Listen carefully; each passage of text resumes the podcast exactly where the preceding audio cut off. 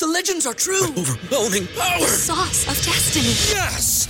The most legendary sauce has arrived as McDonald's transforms into the anime world of WickDonald's. The greatest flavors unite in all new savory chili McDonald's sauce to make your 10-piece Wick Nuggets, fries, and Sprite ultra powerful. Unlock manga comics with every meal and sit down for a new anime short every week only at WickDonald's. Ba-da-ba-ba-ba, go! At participating McDonald's for a limited time while supplies last. Say goodbye to your credit card rewards. Greedy corporate mega stores, led by Walmart and Target, are pushing for a law in Congress to take away your hard earned cash back and travel points to line their pockets. The Durbin Marshall credit card bill would enact harmful credit card routing mandates that would end credit card rewards as we know it. If you love your credit card rewards, tell your lawmakers hands off my rewards. Tell them to oppose the Durbin Marshall credit card bill. Welcome to Swish and Flick, an all Potter podcast. Swish and flick. Everyone? Swish and flick.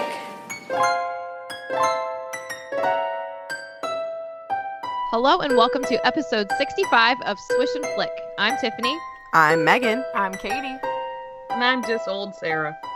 Just old. Oh, Sarah. Oh, Sarah.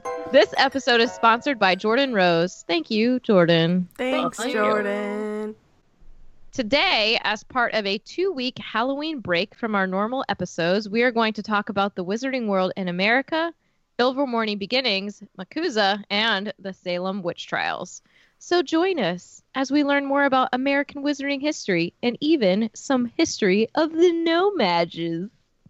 Yes, ma'am. Should we should we tell them now or later that it's gonna be like ad episodes because obviously like we're talking about s- s- new things, but we've decided to split it up kind of for our sake Yes. and sanity and yours.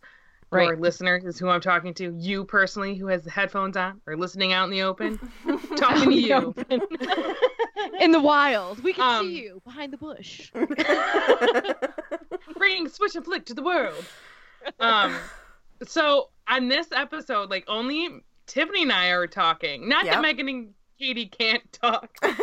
They're here, obviously, but um, we only have our sections, and then the next episode we're gonna bring out is Megan and Katie's section.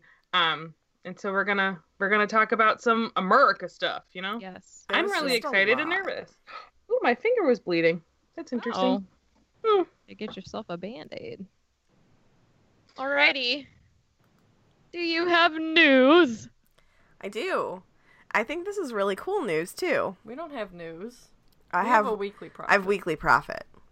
Yeah. Oh. Well, my bad. um so a report came out about Bloomsbury's um, profits and it shows that Harry Potter's sales are continuingly continuing to rise still. Yeah. Hmm. Um, so there was a surge in sales of Anthony Bourdain's Kitchen Confidential book due to him passing away, unfortunately.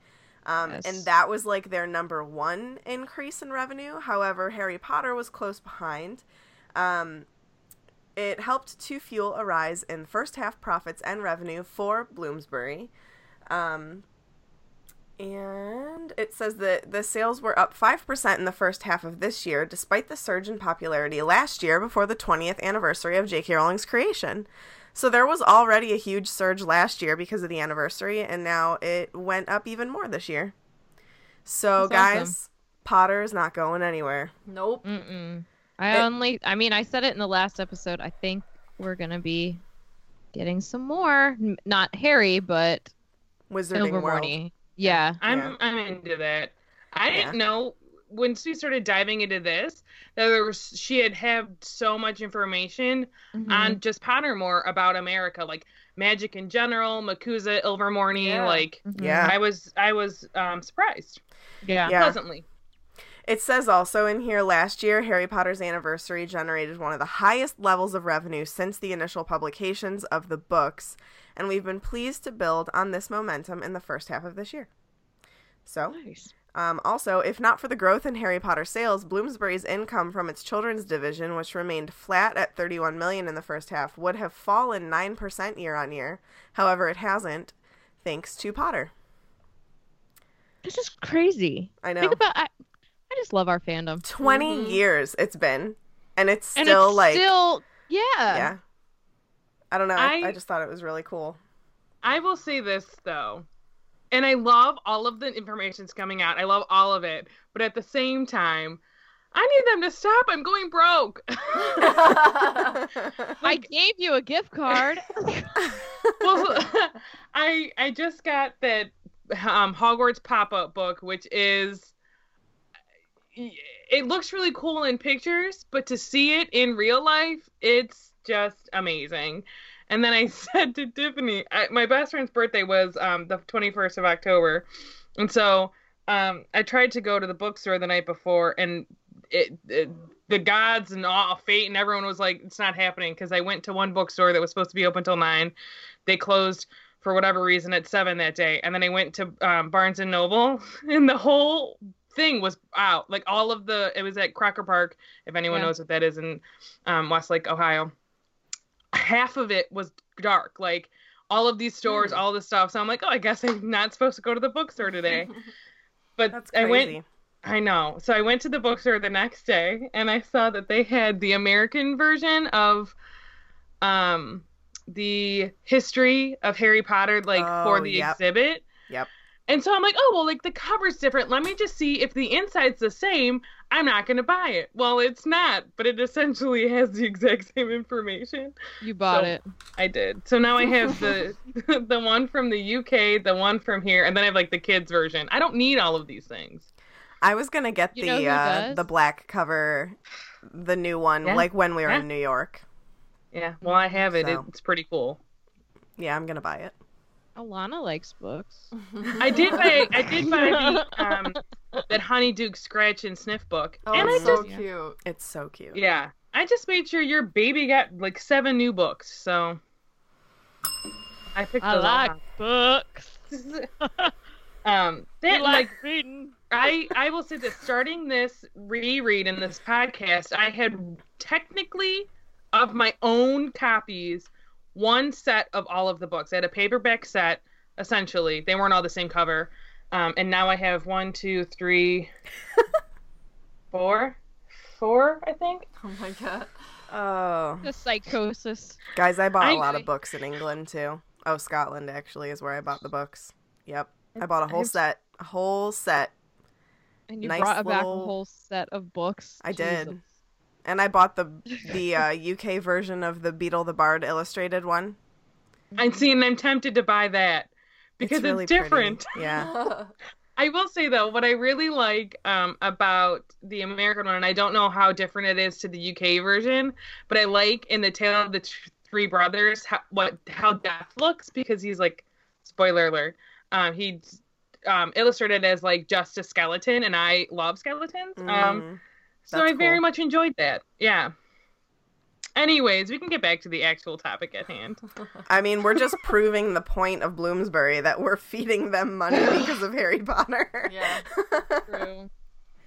so Which um which il- illustrated edition of Beedle the Bard is UK version? it is like um it's very yellow the cover is very Mm-hmm. yellow and there's like three il- three people illustrated except i'm not sure if i think maybe it's the brothers Yeah.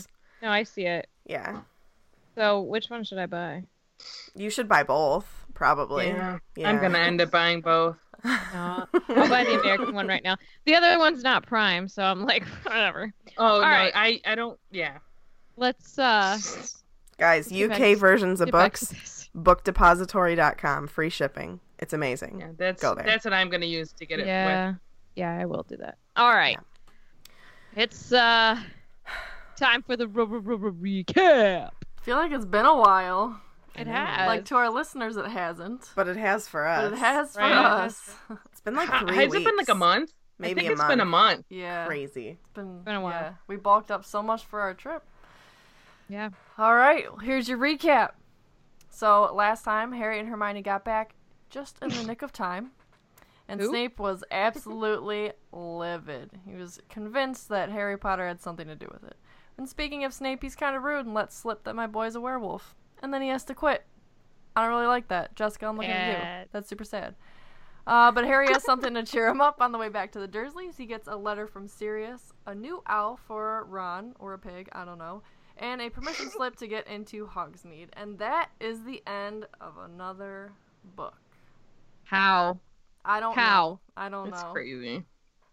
And, And to- guys, a book to movie comparison is coming. Don't worry, we're Yeah. not skipping it. It's coming. Yeah.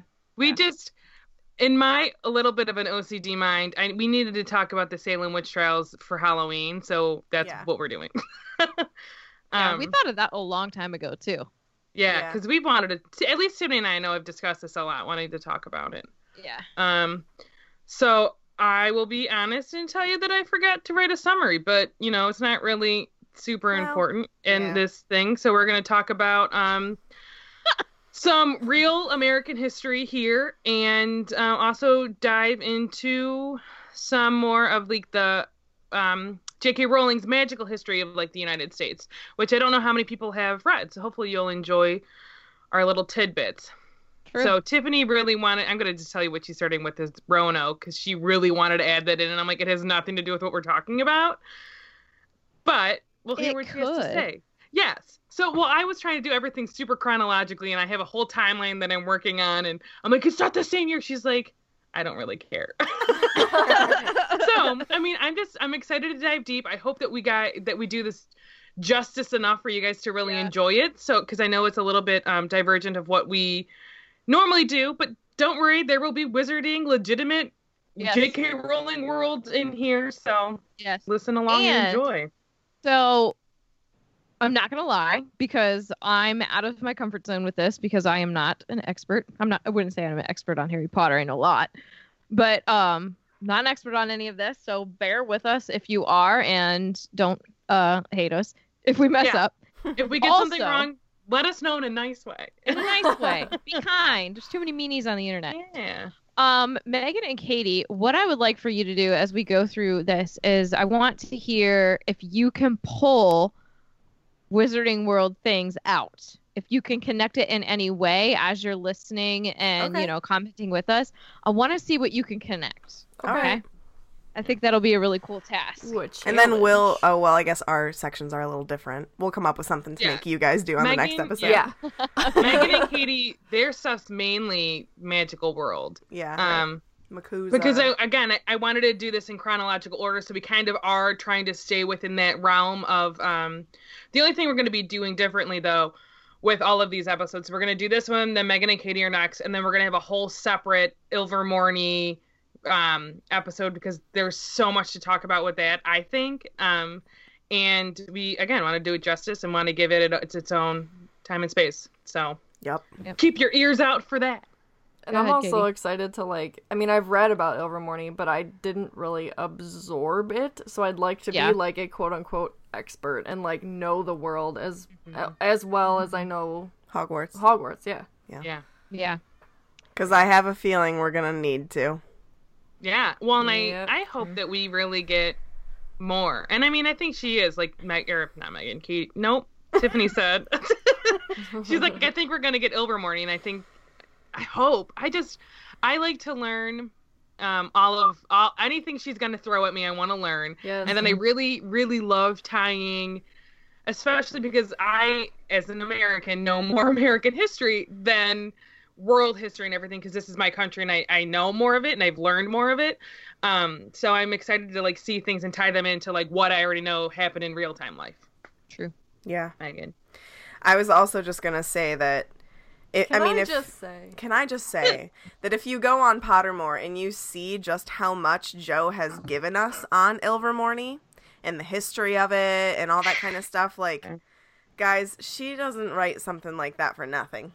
Mm-hmm. Mm-hmm. I mean, she's not going to put all that information out there just because, oh, they briefly mentioned it in Fantastic Beasts, you know? Well, Right. and we get to see a teacher from Fantastic Beasts in the new movie, I believe. From Ilvermorny, you mean? Mm-hmm. Yeah. What did I say? Hogwarts? From Fantastic No, you said Beasts. from Oh, Fantastic yeah. Well, Beasts. and Fantastic Yeah. Beasts from Ilvermorny. So I think we're gonna get more of it in the movies than we think. Everybody, we want to uh, let you in. and apologize. So we, as humans, um, nothing's perfect. No one's perfect. We aren't. The internet isn't. Technology is not.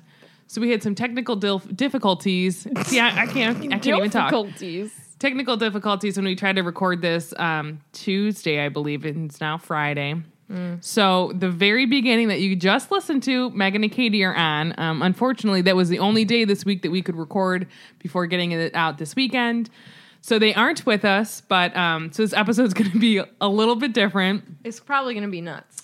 It's going to be great. It's going to be great. It's going to be great. So Tiffany um, is going to read Katie. So we had them read all of our notes because this episode was really just going to be like my section and Tiffany's section, anyways. Um, and their sections are going to be on the next episode. Megan and Katie's, that is. So we had them read our notes and then write in their own like comments on it. So we will be able to hear what they have to say just coming out of our own mouths. So sorry that it's jumbled and weird and kind of crazy. Um, so we apologize, but you know, we're only humans, and you know, sorry that this episode's just crazy. But you know what? We're That's what we sorry. We're sorry, like Dumbledore. Yeah.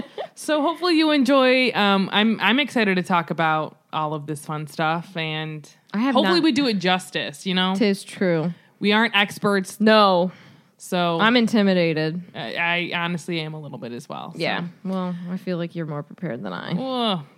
All right, so let's let us roll into the first section. Get it, Tiffany? What you talking about? Spinach. Wow, spinach out of control with this crazy episode. We're gonna talk about the Lost Colony. The Lost colony. I've never heard of it. of Roanoke. Roanoke. Truthfully, though, I feel like I've heard about Roanoke before, and I didn't really like think about it anymore until American Horror Story. Oh yeah, yeah. Um, I it always intrigued me. Like I like a good mystery, so I remember like hearing it. I think in grade school or something. And I was like, ooh, I want to dive more into it, and then I never really did. Yeah. Except for like I saw some of the episodes for American Horror Story, but Yeah, there was a movie. it was a good season. called like the storm or something and it was like similar um gosh it scared the snot out of me Is there a Roanoke movie? I wonder.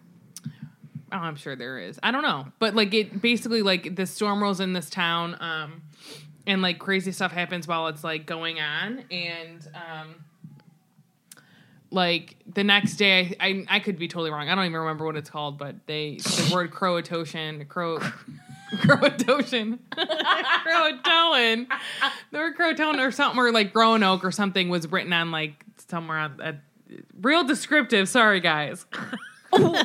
So I got nothing out of that. there was a I thing want- with a Croatoan. I want to say it was like an M Night Shyamalan movie. Oh, You know how his are oh. always weird. I could totally be lying. I get really mad at some of the. The Village is that the one? Oh, Into the Storm, I think is what it was called. Maybe not. Because into the woods. Into the woods. It can't be that because that came out too late. Well, I don't know. Alrighty, Rue. Um, so for those of you who don't know or want to know more, I looked up on I think it's the History Channel. Is this definition? I can't remember. Anywho, it's known as the Lost Colony, and it was the first attempt at um, finding a permanent English settlement in North America, and that was in 1585 on Roanoke Island, which is today's Dare County, North Carolina and the colony was sponsored by Sir Walter. What is it, Raleigh? Yes, but I figured out it's into this into Storm of the Century, and it's a Stephen King thing. Very good. I recommend. It did scare me. I was also like young, so It's a movie, right? yes. Uh, I think it's also a book. I would assume shall we watch it on the Hallows of Ween? we can. All righty. Anyway, think it's not a book. I don't know. But uh, Sir Walter, is it Ra- Raleigh? I said it right because last time you made fun of me. It was Raleigh. Yes, I'm. Well, I should say I'm assuming it's Raleigh because it's Raleigh, North Carolina. Okay. Um, he never set foot in this colony. and the initial settlement was established in the summer of 1585. But you know, back then they've lack of supplies and um, not very good relationships with the Native Americans, and so many of the members returned to England with Sir Francis Drake, which was a year later. And so they left like a small group of people there. And the it said these men had all disappeared by the time a second expedition led by John White, who um, served as the colony's governor, when they arrived in 1587. So it's two years, and every single person's gone. Silent. Like It's so creepy. It is. It's really creepy. And I know some people will be like, okay, what does this have to do with like Salem witch trial stuff? Well, I just think it's interesting. When we were doing the notes, Tiffany's like, I really want to talk about it. So I like looked it up because I wanted everything to be in chronological order. And she was like, I go, well, the Salem witch trials started in 1692, mm-hmm. and this was in like 1580, right? 85 is when it was established. Yeah. like, so it's a, long ways away. And she's like, well, I still want to talk about it. I'm like, sure, go ahead. well, It is interesting. I do find it fascinating. it is it's crazy. Yes. Um so it says White, so this guy, the governor, John White. Um where is it? Virginia Dare was his um, granddaughter, and she was born shortly after that, which made her the first English child born in the New World, by the way. Cool. Um, she left. They left for England in late 1587 to request assistance from the government, but they um, couldn't go back to Roanoke until August of 1590 due to the Anglo-Spanish War. But upon the arrival, the entire colony was missing, with only a single clue to indicate what happened to them, and it was the word Croatoan carved into a tree. It's so crazy. Ugh. So Megan interjected here with um, some facts. She says, Sir Francis Drake. I'm not reading Megan. Sarah is. I mean, ya. you could read it. I don't care. I forgot that fast. Hashtag mom brain. So Megan wrote in here. Um, so Sir Francis Drake. So they did when they were in London. Uh, they did a walking tour. I believe like a Harry Potter walking tour of London. And she says on our walking tour in London, we stopped at his ship on the um, Thames River. His ship was called the Golden Hind, and it um, has a gold deer on the front, and it's a doe. So Patronus? Question mark? Question mark? Question mark? Doe. A, deer. it's a female deer. Ray. A drop of golden sun. Also my middle name. So also he was a pirate back in his day, and it was rumored that he sold his soul to the devil. Interesting. And she says quite similar to a Horcrux. He was also um, in search of a philosopher's stone. Where have we heard that before? I haven't. and someone in China claimed to have found it when he was searching. Ironically enough, they died weeks after beginning a daily regimen of the elixir because it was liquid mercury. Oh, okay. Thank you modern medicine. Yeah. Oh. Also, after Sir Francis Drake um, circum circumnavigated the globe, Queen Elizabeth um, the First gave him a locket. What? And What? it had a phoenix on it. So that's interesting, is what she says, which is pretty cool. So I wonder, like, That if J.K. like, Rowling blowing pulled any bits. Dear Joe. I mean, I'm sure it's in her like history of Harry Potter book that I own three copies of. Why do you own three copies? I have a British version, the American version, and a kids version. Let's not talk about it. I can't go into bookstores anymore. I don't own any of those things. You don't need them. Can I have my teacher card back so I can go get a book? Yeah.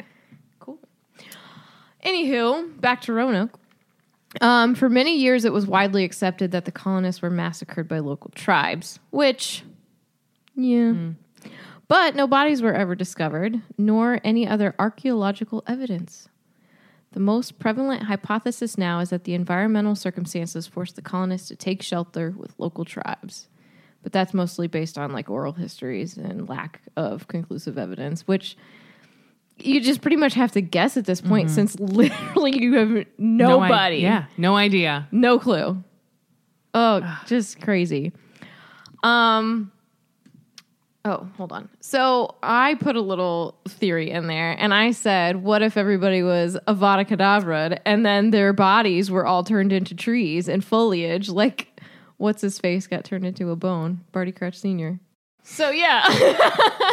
Okay, so he gotcha turned his father into a bone. right. And then buried it. So I was just thinking, like, I like that What idea. if they, what if Native American wizards Yeah, did this? yeah, I like that idea. I like it. I like It's it. a I good like theory. it. Does anybody else Thank have you. any theories like Yeah. of what? uh Okay, yo, oddball. I just know you can hear my eyes. Um, I I like I like the idea of thinking like that you Wizards were said, behind it. like a million times. like, like. Like Yeah, that that's like a magical There's like a magical reason behind it. Mm-hmm. Yeah, or like anything with Or wizards. maybe like they were wizards in Europe and they came to America to be like, I need to get away and like to um, start like their own thing and then made themselves disappear to be like, no one's gonna be able to find me. Harry, Ron, and Hermione in the woods when they had the protective spells over them Yeah. Oh, I like that. because they didn't want to be found. I mean, if Yeah. you don't want to be found, you can make yourself not found. Yeah. Yeah, I like that a lot. Maybe that's where they went. Um, and then there's a little website. I look it's ranker.com. I've never heard of it before. I have, but like nothing. I don't really like remember. I don't know. Yeah. Sorry, that makes no sense. Nope. No sense at all. But they have um, theories behind, like theories that people have come up with, you know, the reasoning why they were gone. Um, some of them are pretty typical, like native tribes have absorbed them, you know, as either friends or like something not so nice. Um, maybe they fell victim to cannibalism. Wow. Um, and then it says Edgar Allan Poe had a mysterious connection to the word Croatoan. I'm seeing that in Katie's notes. I'm interested to hear it. It is. Oh, okay. So I'll just I'm just going to read this directly. It says the whereabouts of the Roanoke colony isn't the only part that of this mystery. Archaeologists archaeolog oh, Lord, skip it. Archeolo- archaeologists. You can't do it either. Archaeologists. There it is. Why? I don't know. Because it's, Friday. It's Friday. Got to get down on Friday. I didn't remember the Uh, words. I got you. No, I'm just so tired. Anyways, um, and historians are still trying to figure out why the word Croatan carved into the the post. And it says not much is known about the death of the author Edgar Allan Poe in 1849 after disappearing from a trip from Virginia to Pennsylvania. He turned up nearly unconscious and babbling incoherently in a gutter in Baltimore. While on his deathbed, Poe allegedly whispered the word. You shut your mouth. I'm not gonna shut it. you you thought I was to say something else. Shut the front door. That's crazy. Yeah. Um, it says Croatoan appears at the site of many other mysterious disappearances. Um, there's a, apparently an infamous stagecoach robber, Black Bart. Does he have anything to do with Bart Simpson? Could be. It was etched in, into the wall of the prison cell right before his release in 1888, and he was never seen again. And then it says there's a horror author, Ambrose Bierce, vanished while in Mexico in 1913, and the bed he last slept in allegedly had the word Croatoan carved in the post. Do you think that people are doing this on purpose? Could be. Just curious. It also says the colonists could have been massacred by a chief, Ooh. Infectious disease, Yeah. Spanish troops, Moida. Might. um, sabotaged as part of a plan to discredit Sir Walter Raleigh. Ooh. Mm. Hmm. Hmm. Hmm. Maybe they tried to go back to England by sailing and didn't make it. Um, maybe they were executed as suspected witches. Hmm. Is that actually a thing? Is that a theory? Well, it said, yeah, it said the Croatoan tribe reportedly believed in witches, both male and female, who used black magic to do evil. And I hmm. learned from that magazine that I unfortunately forgot at school that there was like black magic, which people were like persecuted for for a while, like way, way back in England in the day. Yeah. But then there was the magic, which was like the herbs and stuff to make fe- people feel better. That they were like, okay, this is okay for now. Yeah. And then soon after that, it was like, okay, no magic at all. Yeah. But only if it helped you, you were like, oh, you're a good witch Yeah. or whatever. Um, it said the tribe could have interpreted the actions of the Roanoke col- colonists like spreading disease and encroaching upon native land as evil. So while local tribes in that area did not regularly execute witches, they did condemn dangerous outsiders to death, and the colonists may have seemed dangerous. They could have brought disease. Yeah, no, I mean, um, you see later on in American history when they're bringing smallpox over, unfortunately, and you know it's one of those things that um, diseases like that. Yeah.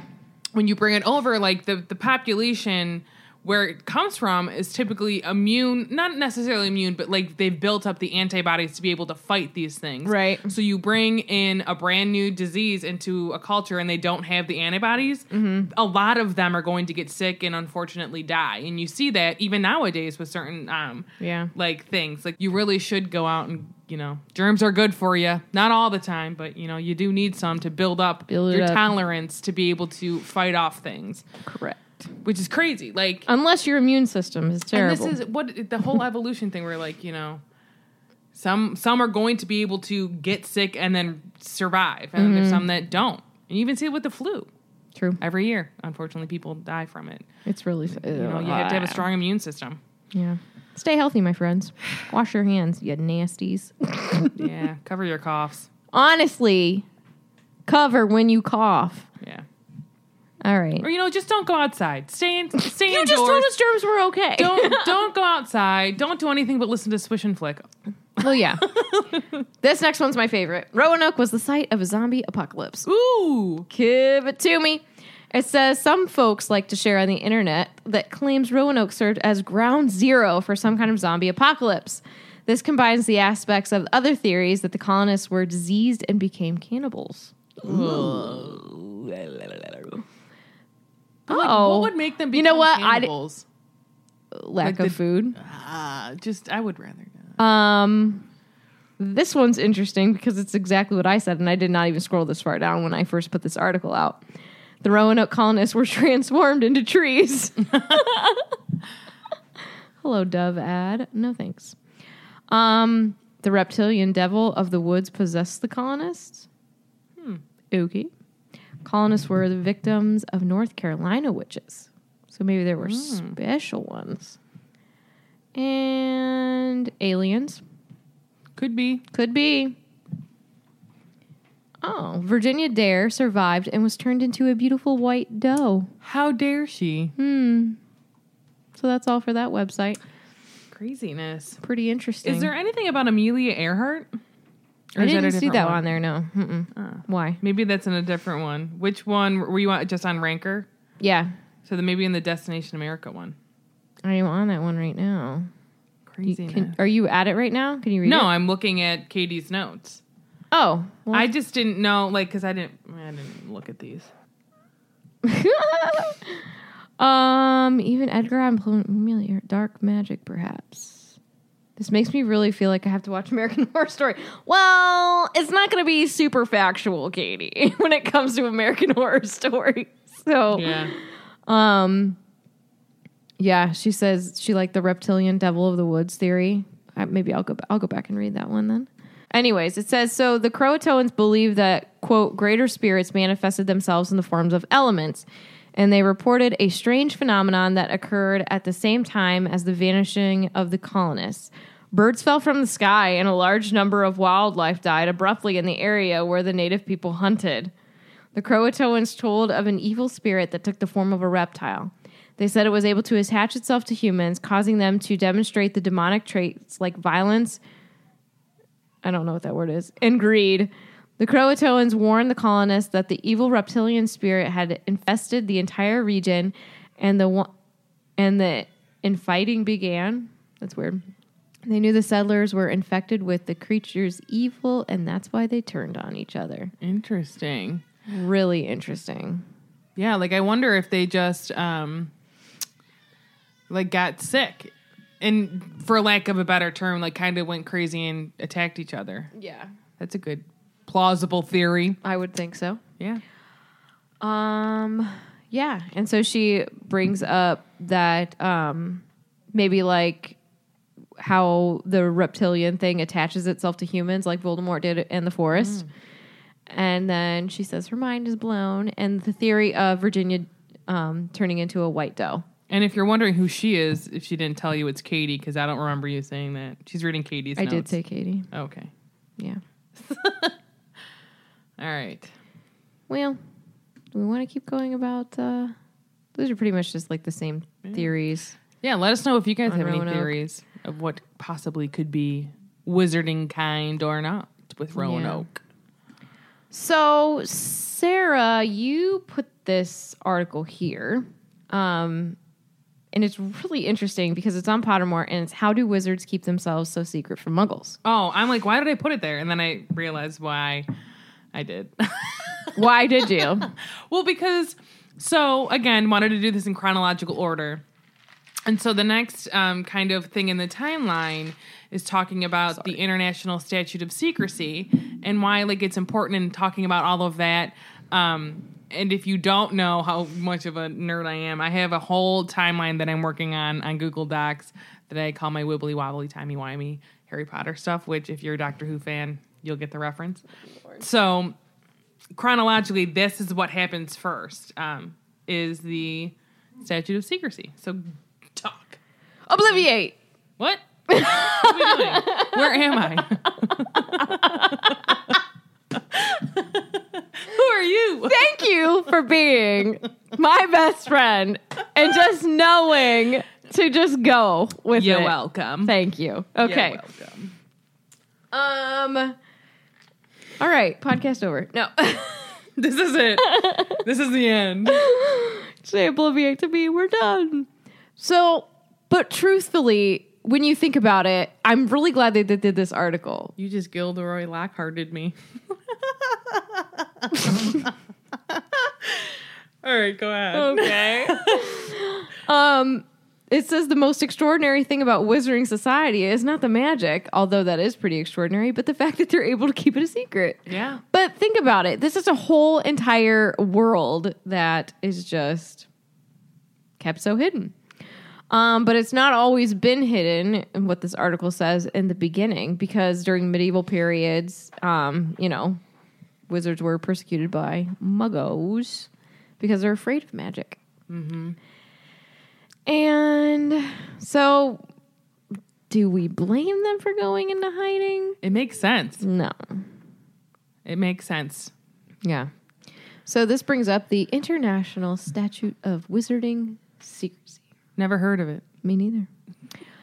Um, back before this was in, the extremist wizards, like we've seen throughout the series, wanted a complete war against the Muggles. And let's be real, Muggles would be extinct.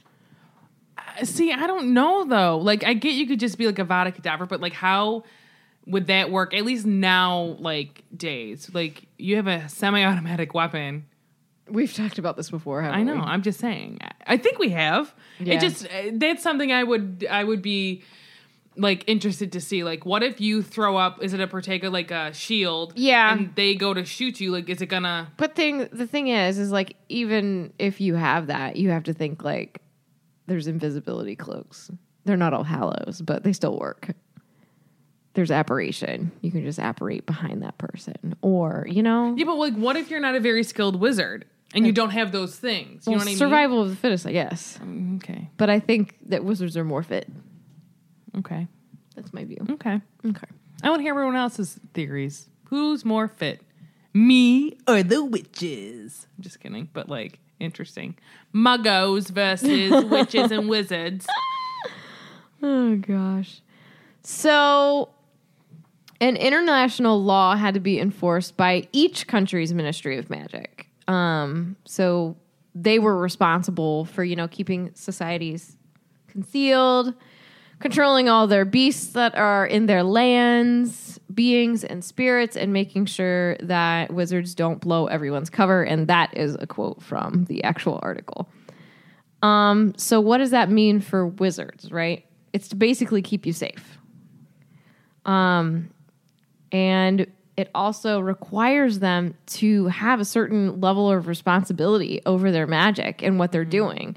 And you can see even at maybe the World Cup where they get really lax because the one campsite guy keeps catching on to that things mm-hmm. aren't right Yeah. and they keep having to modify his memory. And you can tell too, like the it even says like he's he's acting like a little bit strange because they've had to obliviate him so many times.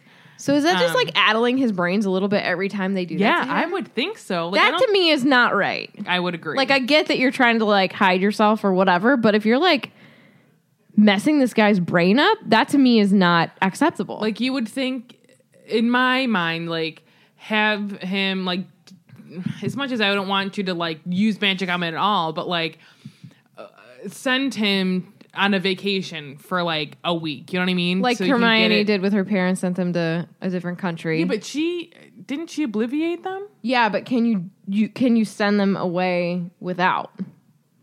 i don't know It's a thing to think i don't know but uh, yes i, understand what you're saying. I would think you would be able to. um, you don't need to. But she said she could put the memory back.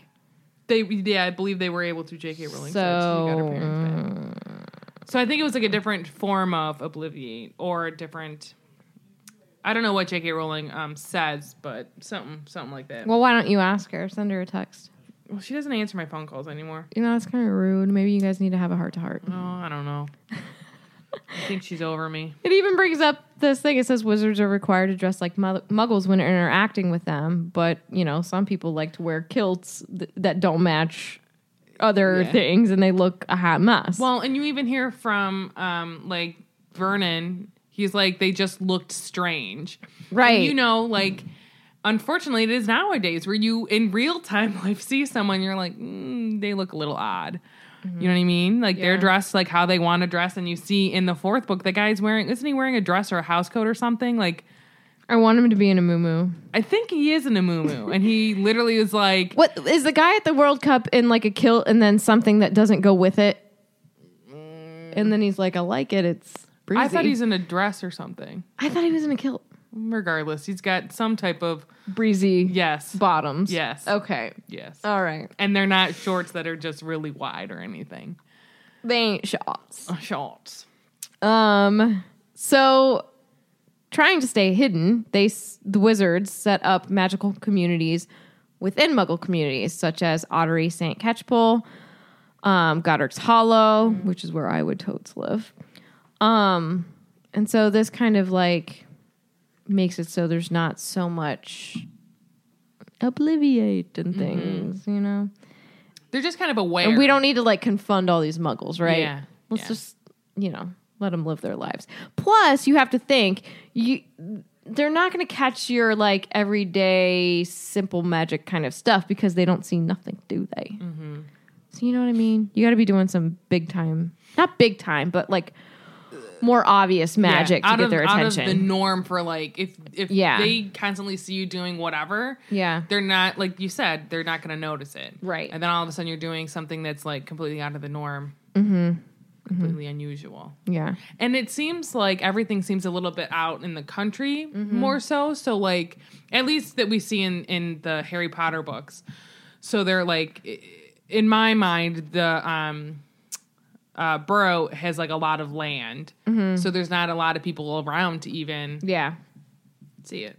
Exactly. Which is what, what I would like to be in if I were living in the muggle magical world or in like all wizarding community.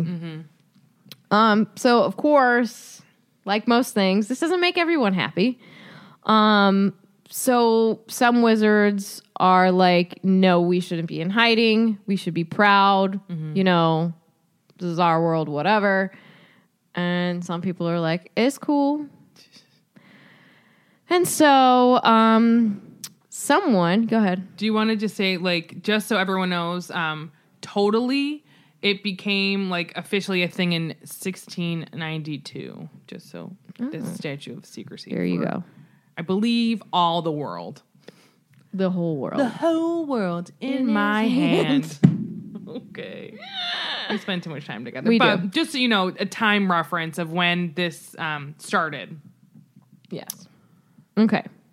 So, someone by the name of Carlotta Pinkstone, for instance, and I'm going to quote this, uh, campaigned to have the statute repealed in the early 20th century.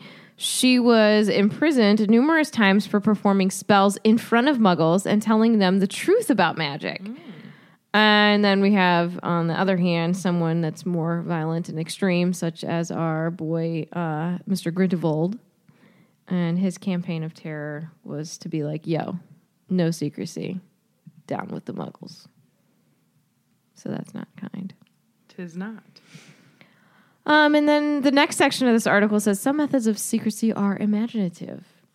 So, um, wizarding societies kept hidden from muggles with a lot of different kinds of charms. So, we talk about Hogwarts and what it might look like to a muggle when we walk up. We're like, oh, does it look like an abandoned building or do they suddenly remember they have something to do? So this says if a muggle were to look at Hogwarts, for example, they would see it in ruin with signs telling them to keep out.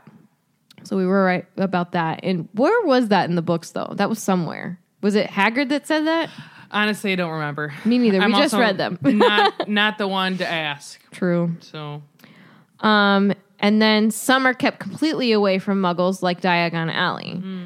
Um, but then there's some, like the entrance to St. Mungo's, um, which to the muggle eye looks like a shaggy department store. And you have to enter through a magical window and speak to a mannequin, which I didn't remember. If was that said anywhere except for I don't know. it's I, been so long since I've read five. Um, I don't know if I remember it from the books, but I know that I remember one from reading the articles on Pottermore and like somewhere on like a fan fiction that I read somewhere. I'm sure. Yeah.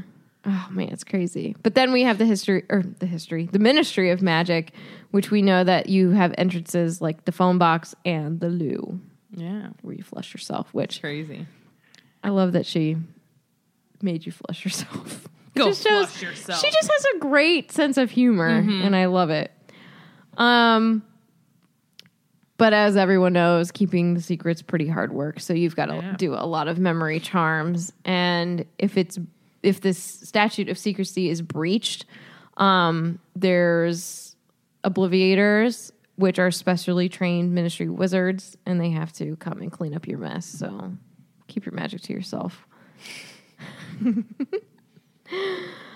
oh, but I love this part because I believe I've said on this podcast that Nessie is real and the Loch Ness monster is something that is impossible to keep hidden because it says that um, it has been the statute of secretly, secrecy has been repeatedly breached in Scotland because of the Loch Ness monster, and Muggles know about it. Awesome. Lives. Because I like that, and I like the theory of like uh, Bigfoot and everything. Yeah, Like, it says yeah, in Tibet the Yeti. yeah. It got so out of control that they had a task force of wizards in the mountains to keep it hidden. Ooh, thank goodness that was.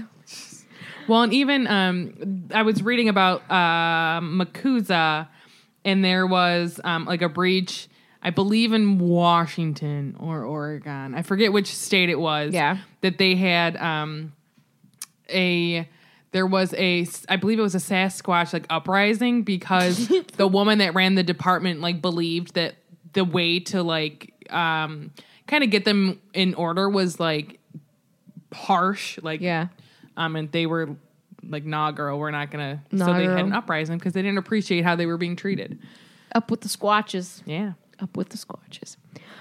But one that we know about, um, I was reading uh, Sorcerer's Stone to my students, and with Voldemort's uh, downfall and all the owls and the shooting stars and stuff, that was almost a breach. yeah.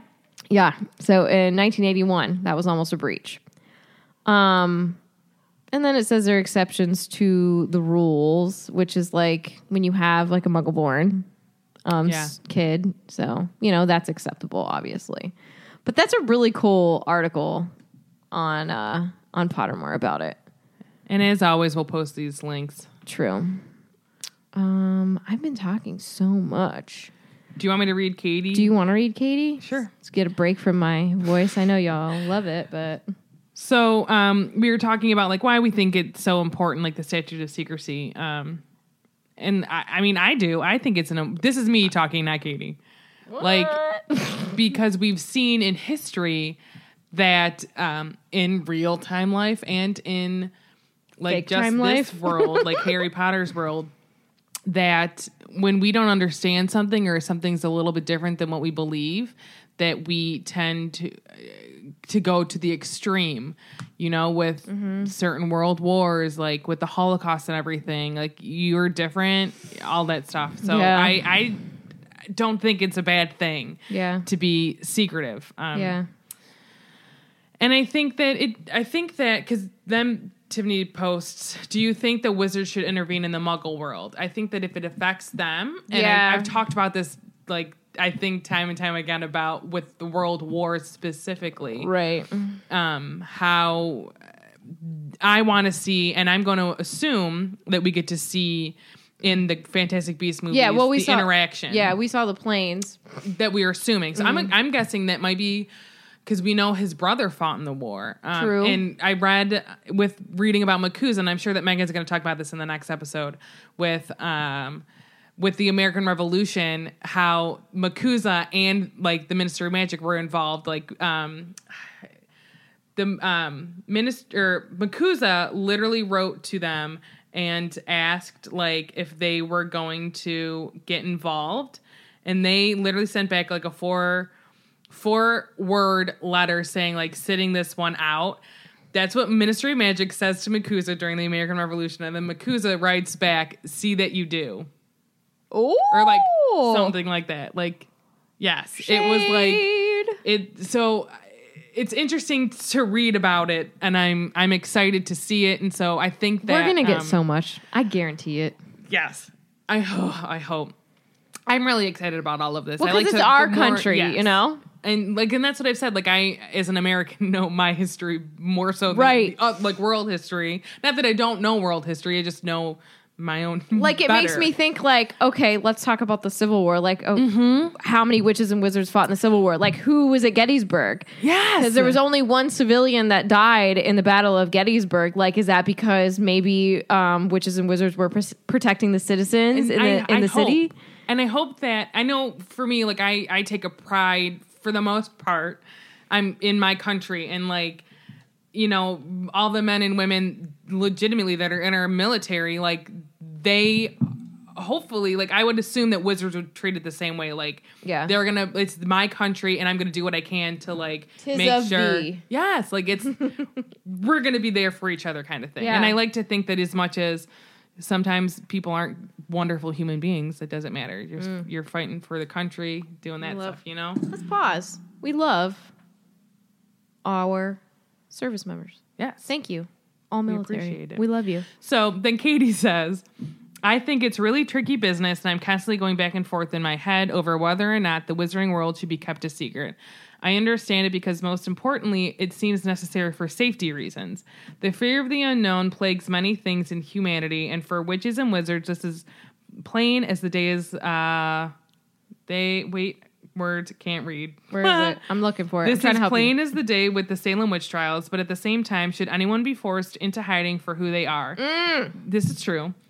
Um, this makes me think of the LGBTQ Plus. plus community. Could you argue um, that for safety reasons, and that's like in quotations, yeah. and because some people don't understand Yeah. it, that the LGBTQ plus people should be kept secret? Definitely not.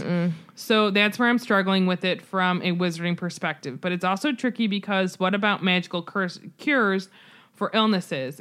Is that to be shared? Is there a line to draw? so many questions, and now I feel like I'm rambling. So I think I'll stop there. She brings up so many good points. Yeah. Because you have to think about the way that things should happen naturally. Mm-hmm. But then you think about, okay, well, we have all these things. Uh, let's just compare it to modern medicine. We have all Mm-hmm. these ways that to um, keep elongate life and stuff like that. But Like it just would it work as well? Like, I don't know. Like, say I am um like a, a witch and I can cure Oh, you're a witch. fellow witch or wizard's cancer. Right. But like say, God forbid, I hope this never ever happens. Don't say it. Okay, won't. But say person A has cancer and they're muggle, No-Maj, Yeah. no magique, as the French would call it. Mm-hmm. Or non magique, I think is what they say. And if I'm a witch and I try to cure their cancer, like what if that what if it's not as effective? Or what if it makes it worse? You know what I mean? Yeah. So I don't I wonder how I don't know. magic would affect I don't know. a muggle, No-Maj, etc. Like I don't know.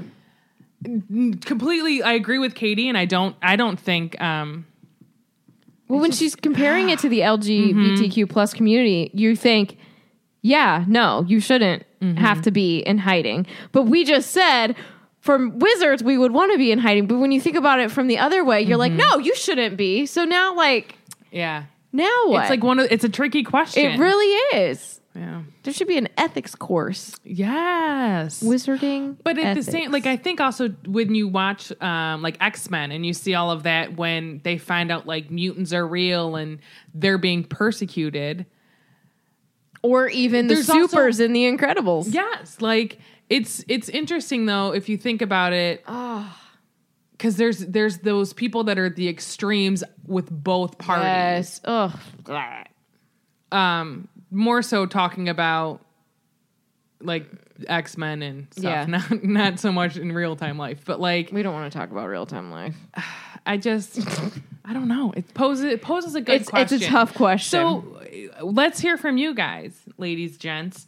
Um, what do you think? Would you want it to be kept a secret? yeah. Um, I would just be jealous because I'm not magical.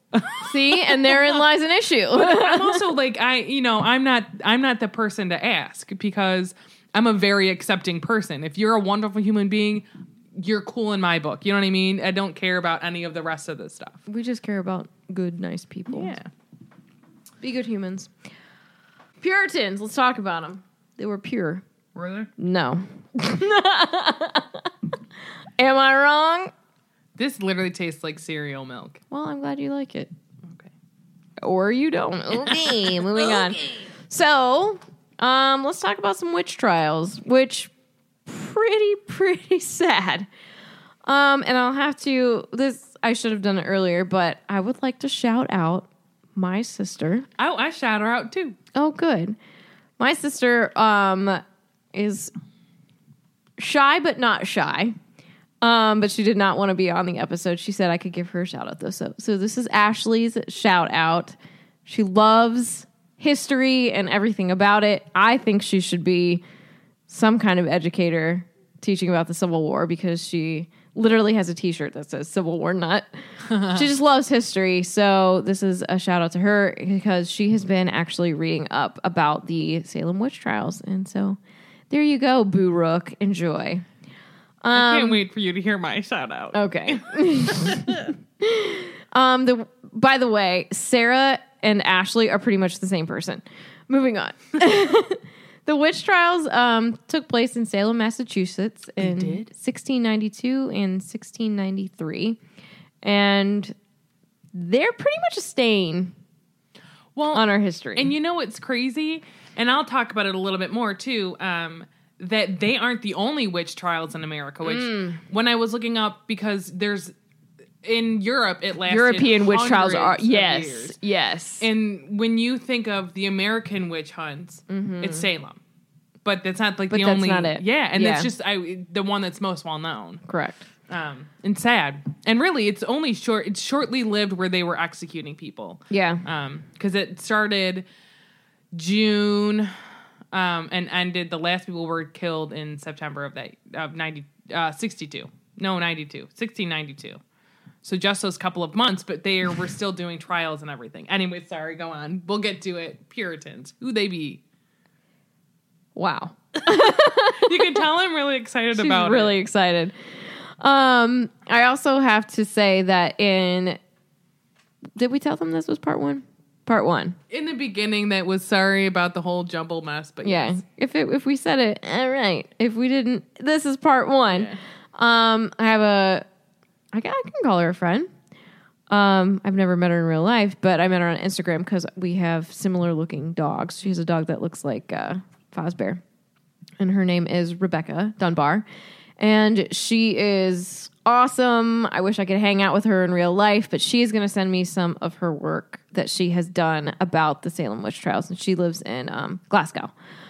So where was I going with that? I'm not sure, but that's her shout out for part one. Um, so the Salem witch trials are considered to be um, like a unique flare up from European suspicions brought to America by a few settlers. But like you said, this is not the only instance in that. Um, witchcraft was like pretty commonly talked about back in the day. And because a lot of it had to do with like medicine, we call it medicine now. But a lot of people thought it was like the stuff of witchcraft, which no friends. Well, and it's also interesting to hear what like their medical practices was were. Like there are people that literally believed like you would you'd let them I forget what it's called, maybe bleed like blooding or something where they'd cut you and like they you'd bleed for a little bit like Into into like bleeding a basin. bowl. Yeah. And then they're like, Yeah, you're bleeding all the bad stuff Yeah, out. Like, that's yeah. how it works. You're just bleeding your blood out. Nobody makes me bleed. Bleed my own blood. Nobody. Name that movie. Um, although belief in witchcraft was prevalent throughout American colonies, formal trials and executions occurred on, occurred occurred only in Puritan communities of New England. It says, but you said that that's not true. In later years. Okay. Um so Puritans thought they had like a unique mission in America and they were originally that was hard to get out members of Protestant groups in England. And so they practiced um, that in the Church of England under King James the First. And it says Protestants belong to a religious group that was formed in opposition of the Roman Catholic Church in the late 1500s. And although the Church of England is a Protestant denomination, many aspects of the doctrine are based on Catholicism. All religions are linked. Mm-hmm. Literally. Well, I mean, I believe they started the Church of England, so what's his face could divorce his wife, couldn't he? Jane, whoa. Uh, the eighth? Henry. What did you say? Not words. oh my god! Why are we so in sync? Okay, I'm gonna read this um, directly from here, so I don't get anything wrong. Friends, I am not well versed. I do not have any kind of degree in this, so don't hate me. So it says the Puritans' protests angered James I and his successor Charles, which was 1600 to 1649, both of whom forced them to leave England. So they're already mad. After living in other European countries, such as the Netherlands, which was Holland, the Puritans began arriving in New England in 1620. And at that time, Puritans called themselves the Pilgrims and fou- founded the Plymouth colony in Massachusetts with hopes of establishing their vision of God's kingdom on earth. AKA, let's force religion on people. Blech.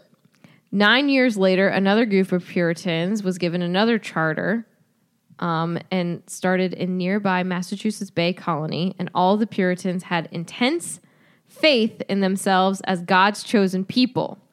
And they also brought European superstitions regarding witchcraft and the inferiority of women. Oh, that's cool.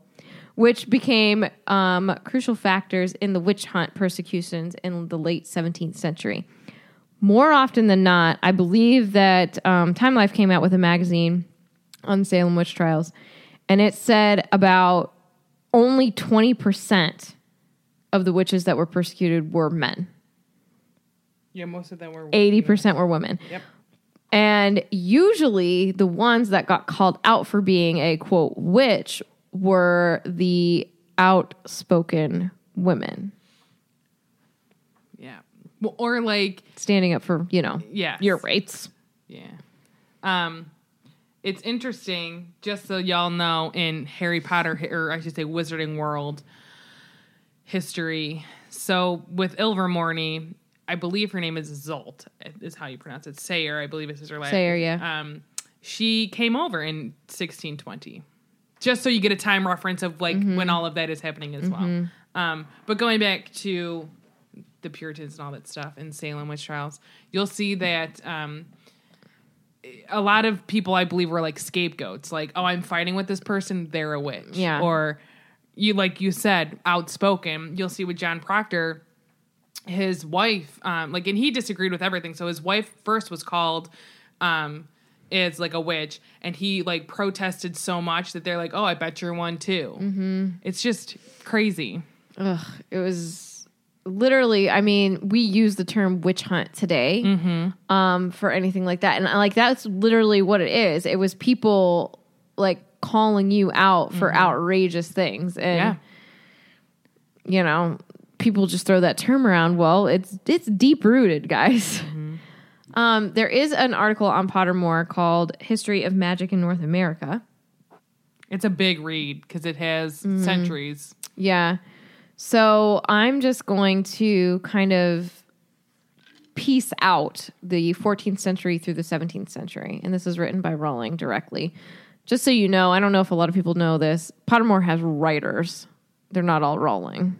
Correct. Okay. I, I thought people would know that. I don't know if they do. I still believe that everything it's from canon. Pottermore is canon Yeah. because she like has she has to, to okay approve it. Yeah. Yeah, yeah, yeah. Okay.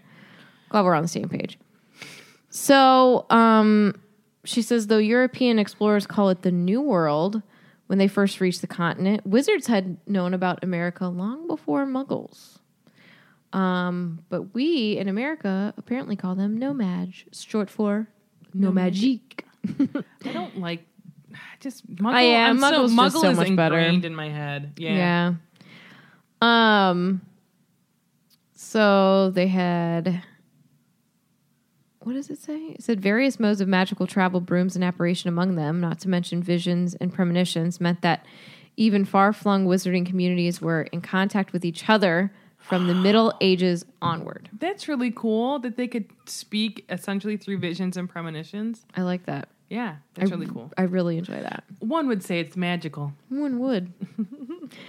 um, so it says the Native American magical community and those of Europe and Africa had known about each other long before the immigration of Europe No-Majs in the 17th century. Of course, wizards are going to be ahead. um, and they were already aware of the similarities between their communities.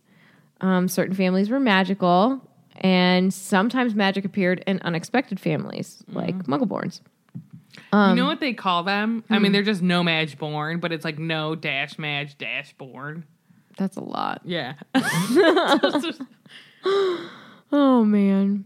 Um so it says in Native American community, some witches and wizards were accepted and even lauded within their tribes, gaining reputations for healing as medicine men or outstanding hunters.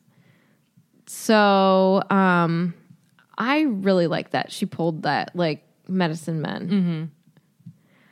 Um but others were stigmatized for their beliefs and they were thought to be malevolent spirits, which you always get that. That's that black magic thing. Um, and this is really cool. So, the legend of the Native American quote, skinwalker, is said to be an evil witch or wizard that can transform into an animal at will. What does that sound like to you? Well, there's a thing. I mean, it does, yes, it does sound like an animagus, and also makes me think of werewolves. But um, in Oh, yeah. um, oh shoot, True Blood, which is also based on a book, um, that Sam Merlotte, he can shape. He's a shapeshifter. Um, and in it, he's like kind of. I think she's a shapeshifter as well. Or maybe she can only turn into a wolf. I forget what her name is. But he meets this girl. She Yeah. can do the same. Yeah. Um, I remember that. and she was talking about i believe in native american culture and this is on the show i don't know if this is actually in the books that they're based on because they obviously are a little bit divergent of the books um That's also a book. correct where some people could turn into other humans but like it makes them really sick and sam's brother not only is a shapeshifter but like turns out to be like one of those people that is able to shift into other humans Creepy. but it's like really difficult and Yeah. i think he dies from it. I don't remember for sure. Well, it seemed like it would be but um because he ends up turning into his brother whole long story but that's something that it reminds me of because i believe they call it like she even says like the skinwalker in the movie or at the show Interesting. yeah Okay. Um so basically, you know, these people would turn into animals to escape the persecution or they could use whatever they turn into to hunt for the tribes. Um and then, you know, people were faking magical powers and whatever and ah not good. Well you even i would say you'd see that nowadays too Oh, Like, for sure you see that now. Yeah. Yeah. Um, the Native American wizarding community is particularly gifted in animal and plant magic. Um, its potions, in particular, of sophistication beyond much of what is known, what was known in Europe. I wonder if they could teach Snape a thing or 2 He, I mean, he's obviously a master of potions, so I wonder, I wonder if he could. I'm sure he could learn from them. Um, so it says the magic of the wand originated in Europe. Wands channel magic so as to make the effects both more precise and more powerful, although it's generally held to be the mark of the very greatest witches and wizards that have been known to produce wandless magic of very high quality. As the Native American animagi and potion makers demonstrated, wandless magic can attain great complexity, but charms and transfiguration are a very difficult one without the wand. And speaking of wands in america i'm, I'm not going to get too much into it because we're going to talk about it in the ilvermorny um, episode. But like it's so interesting to see the difference of like North American magic that we are reading about and learning about, um, and everything we know from Harry Potter and everything in, in England, in Europe, that even their wand, like how they use their wands, like growing up, is different. Yeah. Because at Ilvermorny, they aren't allowed to take them home during the summer. They have to leave their wand at school. That's crazy to me. it's insane. yeah. Um, and they get their wand, like they go to Ilvermorny and then they get, Get their wand there, there. yeah. it's crazy. Yeah. Fun fact in case you guys didn't know that. Right. Um, so you can see, like, I bet you, you know, when, you know, Europeans come over, the muggles come over and they, like, see the medicine men and stuff, you can just imagine them getting, like, scared or wanting to, like, use them and Yeah.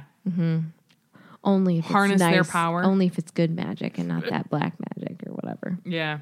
Stupid. Um, but Megan, as far as Salem witch trials goes, she says this makes me think of Gwendolyn the Weird, who allowed herself to get caught 47 times because she would cast a spell to make the flames tickle her, and she enjoyed it. In Harry's third year, he had to write an essay for history and magic called "Witch Burning in the 14th Century Was Completely Pointless." Discuss, because uh, magic, duh. Um, all right. Thus ends my rambling, and I feel like I've literally talked all day because I taught all day and then I did this. so teach me something. So I feel like I have a lot to say, and I'm going to apologize now if I get anything incorrect. Please be nice to me in correcting me. Um, so first, I want to just read some about more about the magic um, and everything from Pottermore and that same article. So it's it the link is a history of magic in North America, and it's broken up. The first section that Tiffany read some was the 14th century to the 17th century, and then the biggest section is the 17th century and beyond, and then um, the last. Well, then there's Rappaport's law, which Katie is going to talk about. I'm going to briefly mention it, and then 1920s with Wizarding America. Um, it's just so fascinating. So as no it's i'm gonna read from it so as no um mad i don't know why i want to say magique Just we say are in america We don't care. as No-Maj Europeans began to um, immigrate to the New World, more witches and wizards of European origin also came to settle in America. So, like their No-Maj counterparts, they had a variety of reasons for leaving their countries of origin. Some were driven by a sense of adventure, but most were running away from something, either sometimes persecution by No-Majs, sometimes from a fellow witch or wizard, but also from the wizarding authorities.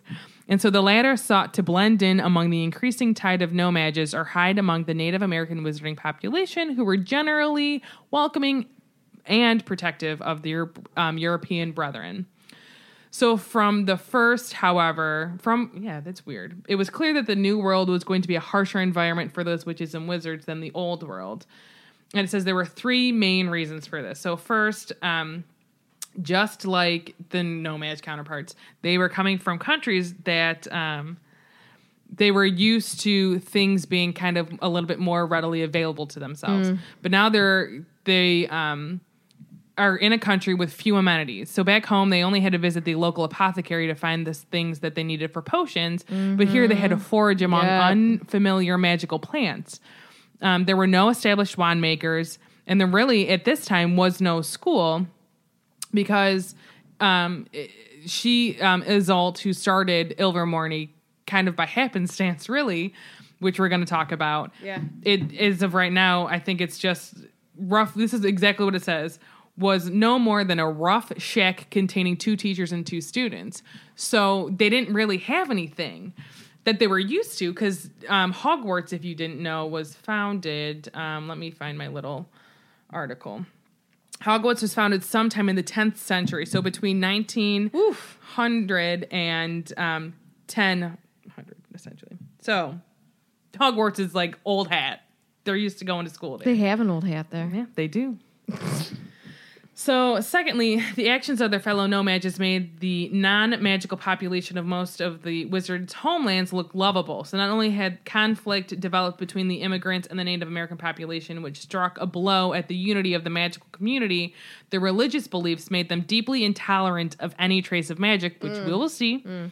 Um, so the Pur- Puritans were happy to accuse each other of occult activity on the slenderest evidence, and the New World witches and wizards were right to be extremely wary of them, which we will really find out. Yeah. And so the last part is probably the most dangerous problem that the encountered, like wizards encountered, um, while in the newly North America, which were scorers, as I believe how you pronounce it. So I'm going to talk about them. Scorers. It is insane. As I probably will talk say that word a million times. Yeah. So they basically filled the void that there was no law enforcement in the New World.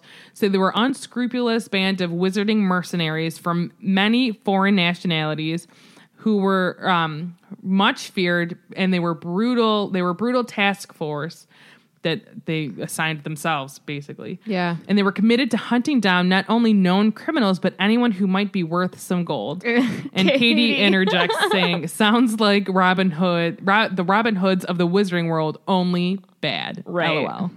Um, which is true. Like, it's scary because Yeah. who are they to tell you what to do when they are probably thinking like oh i came from france like that's my government. They're not you know what i mean? But they're also so far away. Right. and you see this too in in american history where the colonies kind of do their own thing because um, england's so far away Just like, my mom ain't here. i can do what i want cookies for dinner yes please so they became more corrupt with time, and because they were far away from the jurisdiction of their native magical government, many indulged in a love of authority and cruelty unjustified by their mission. Power, man, makes people psycho. Yep. Oy. So um, these scorers enjoyed bloodshed and torture, and they even went so far as trafficking their fellow wizards. Sounds like snatchers. Hmm. So their numbers grew, and there was um, even evidence that they would try and pass No-Majs off as wizards to collect rewards from gullible non-magic members of the community. Oh lord. I mean, any way to any way to get their money. Anyway, for to get a galleon. Well, I don't know if galleons is what they use. Whatever, it's gold. So after um, the Salem witch trials, when MACUSA was finally founded, their first task actually was to put those scores on trial um, because they betrayed their own kind. So again, Megan's going to go more into MACUSA, but I'll, I'm going to still talk about scores a little bit. So most, uh, the most notorious scour scorers eluded justices and vanished permanently into the no magic world. Except it says no magic community is what I wrote. So some married No-Majs and had families. And I thought this was super interesting. So they would remove their magical children if they had them to maintain their cover. And they literally said they like winnowed them, like W I N N, like O W E D or something like that, and so I had to look it up. What does it mean? So basically, like you know how it, in my mind it's similar to um, when you have a squib and you would try to like either send them away or whatever. So like they removed their children from their family. So they like I had Billy and Sue as kids, and Billy turned out to be magical. Bye. I'm I'm guessing that's how it went. Holy mackerel. Um, but I wonder, like, did they Avada them? Hopefully not. I. But if they're truly those notorious scour scorers, or whatever, I think they're scours. scours, um, and they enjoyed the blood. Like I don't think they would. Scourers. You know, they're they're Scourers. trying to to Yeah. keep their cover. Yeah. So then the vengeful scourers cast out from their people. Um, they passed their convictions about magic and the fact that witches and wizards needed to be exterminated um, to their descendants. So they passed that on, um, which is crazy. Like that the hate can go on for years because.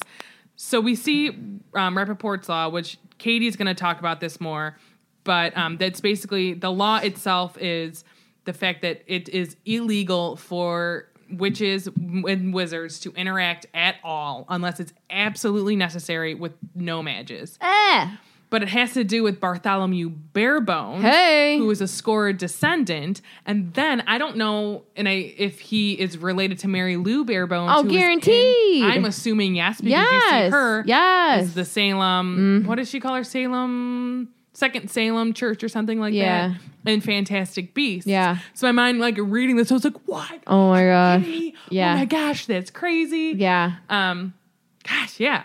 And so basically, I'm going to read the end of the article um, for this section. It says American magical historian um, Theophilus Abbott had identified several such families, each with a deep belief in magic and a great hatred of it.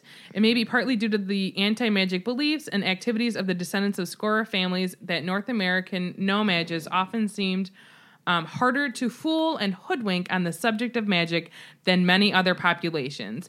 This has had far reaching repercussions on the way the American wizarding community is governed. And then Megan comes in saying, So many names we know. Mm-hmm. Abbott question mark, Barebones question mark. So cool. Mm. All right. So I'm going to read verbatim my notes right here. Oh, do it. Show it. It's Salem time, witches. Do you get it? Katie wrote in her little notes going, lol, nice, which is just lol. So I'm going to talk about the information from Pottermore first, um, and then I will get into the actual historical stuff from uh, real time life.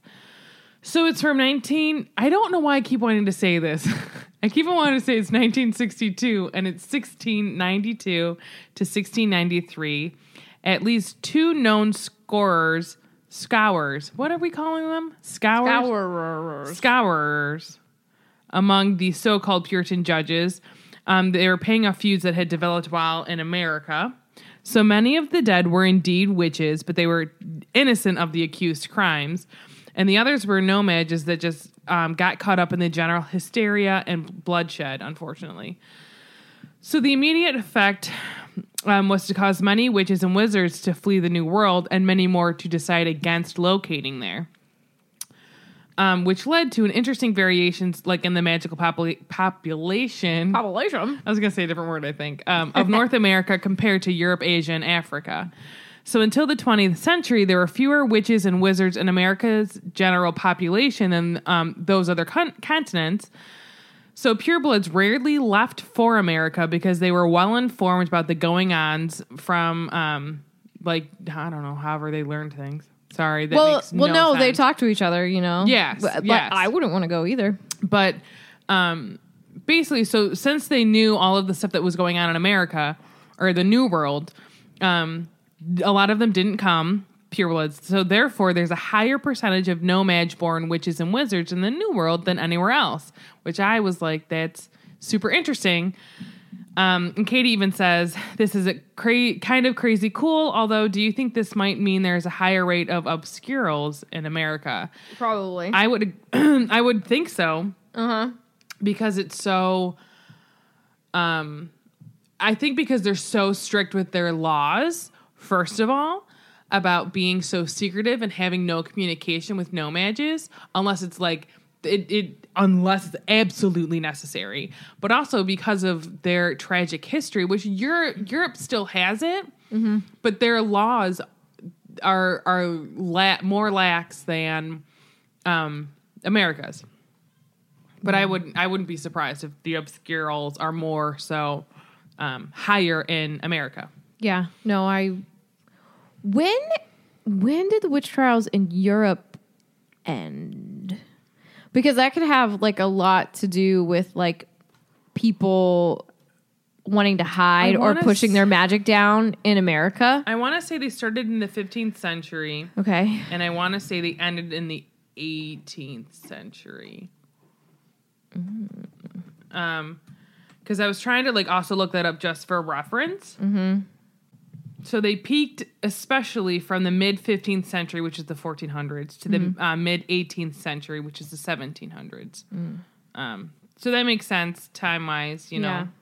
Most executions in um, Europe for witchcraft were from 1580 to 1650 is what this while uh, this is a quote from i'm still talking from that magic history of magic in north america Yeah. Says while these witches and wizards often went on to marry and found um, their own all magical families the pure blood ideology that has dogged much of europe's magical history has gained far less traction in america um, and then Megan comments on this saying, This kind of surprises me because of how anti No-Maj America is. If there are so um, if there are more No-Maj borns here than anywhere else, why are they so unwavering in their communication laws with them? Seems backwards.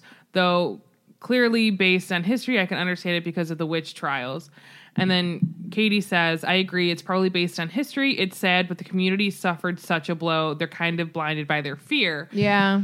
Um, and I agree to that, but also like if you I don't know if they've read um like what happened with the uh reason for the law, like the Rappaport's law, I believe is how you pronounce it. Yeah. Um which is why they like um I'm trying to think of like what year it was.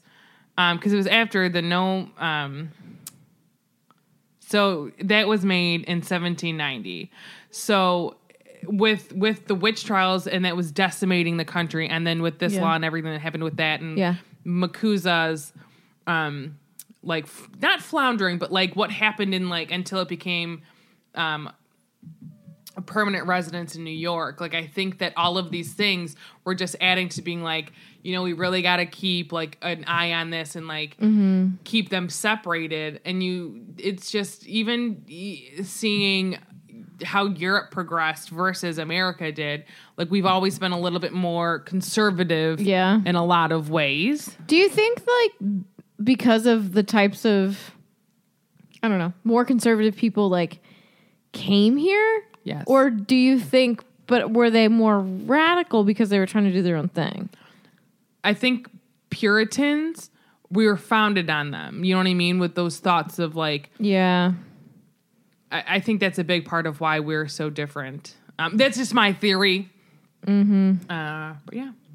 So the um, most significant effect from the Salem witch trials um, and everything and all of this was the creation of MACUSA, which stands for the Magical Congress of the United States of America, which I said is an interesting name because I Yes. thought of this. I was, and then I writing these notes. I was like, "That's interesting."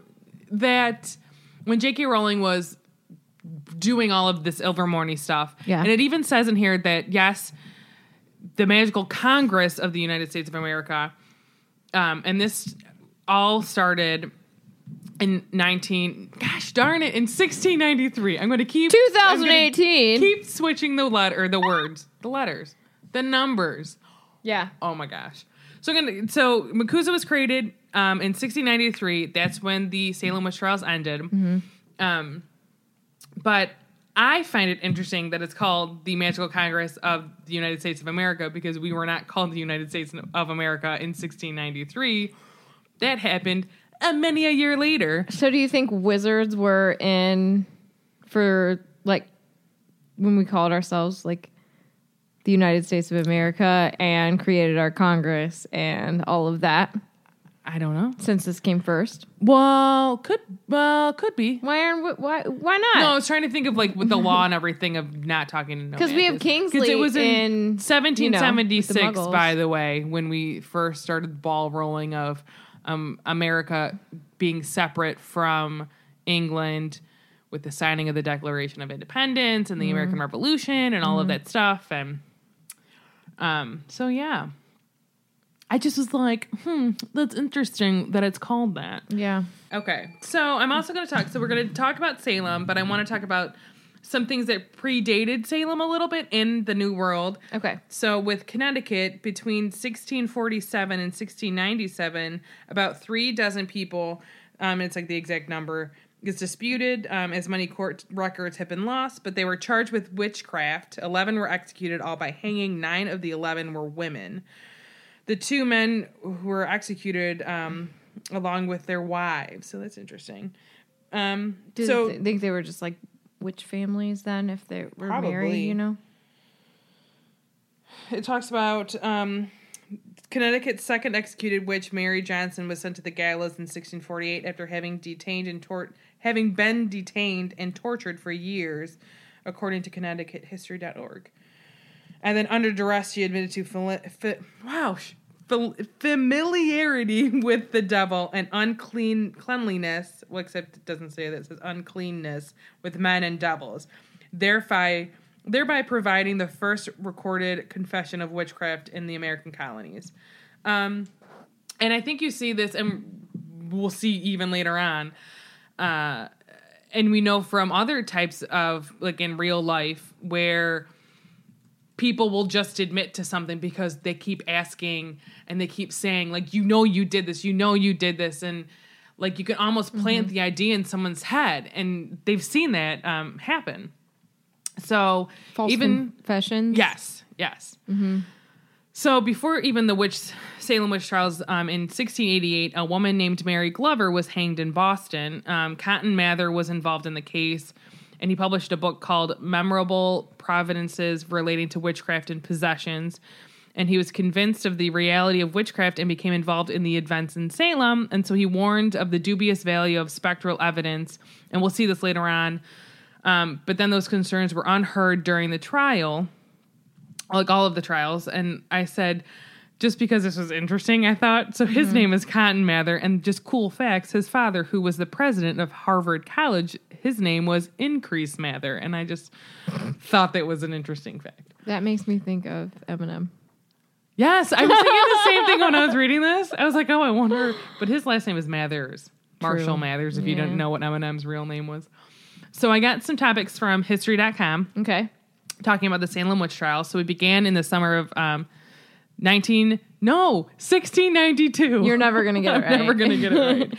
And then I did say the European witch hunts began in the 15th century, just for reference, and ended roughly in the 18th century. So I knew I had those in my notes. Oh my god. So, a group of girls in Salem Village, Massachusetts, claimed to be possessed by the devil and accused several local women of witchcraft. So, a wave of hysteria, and that began, I want to say that January, January, February of that year. Mm-hmm.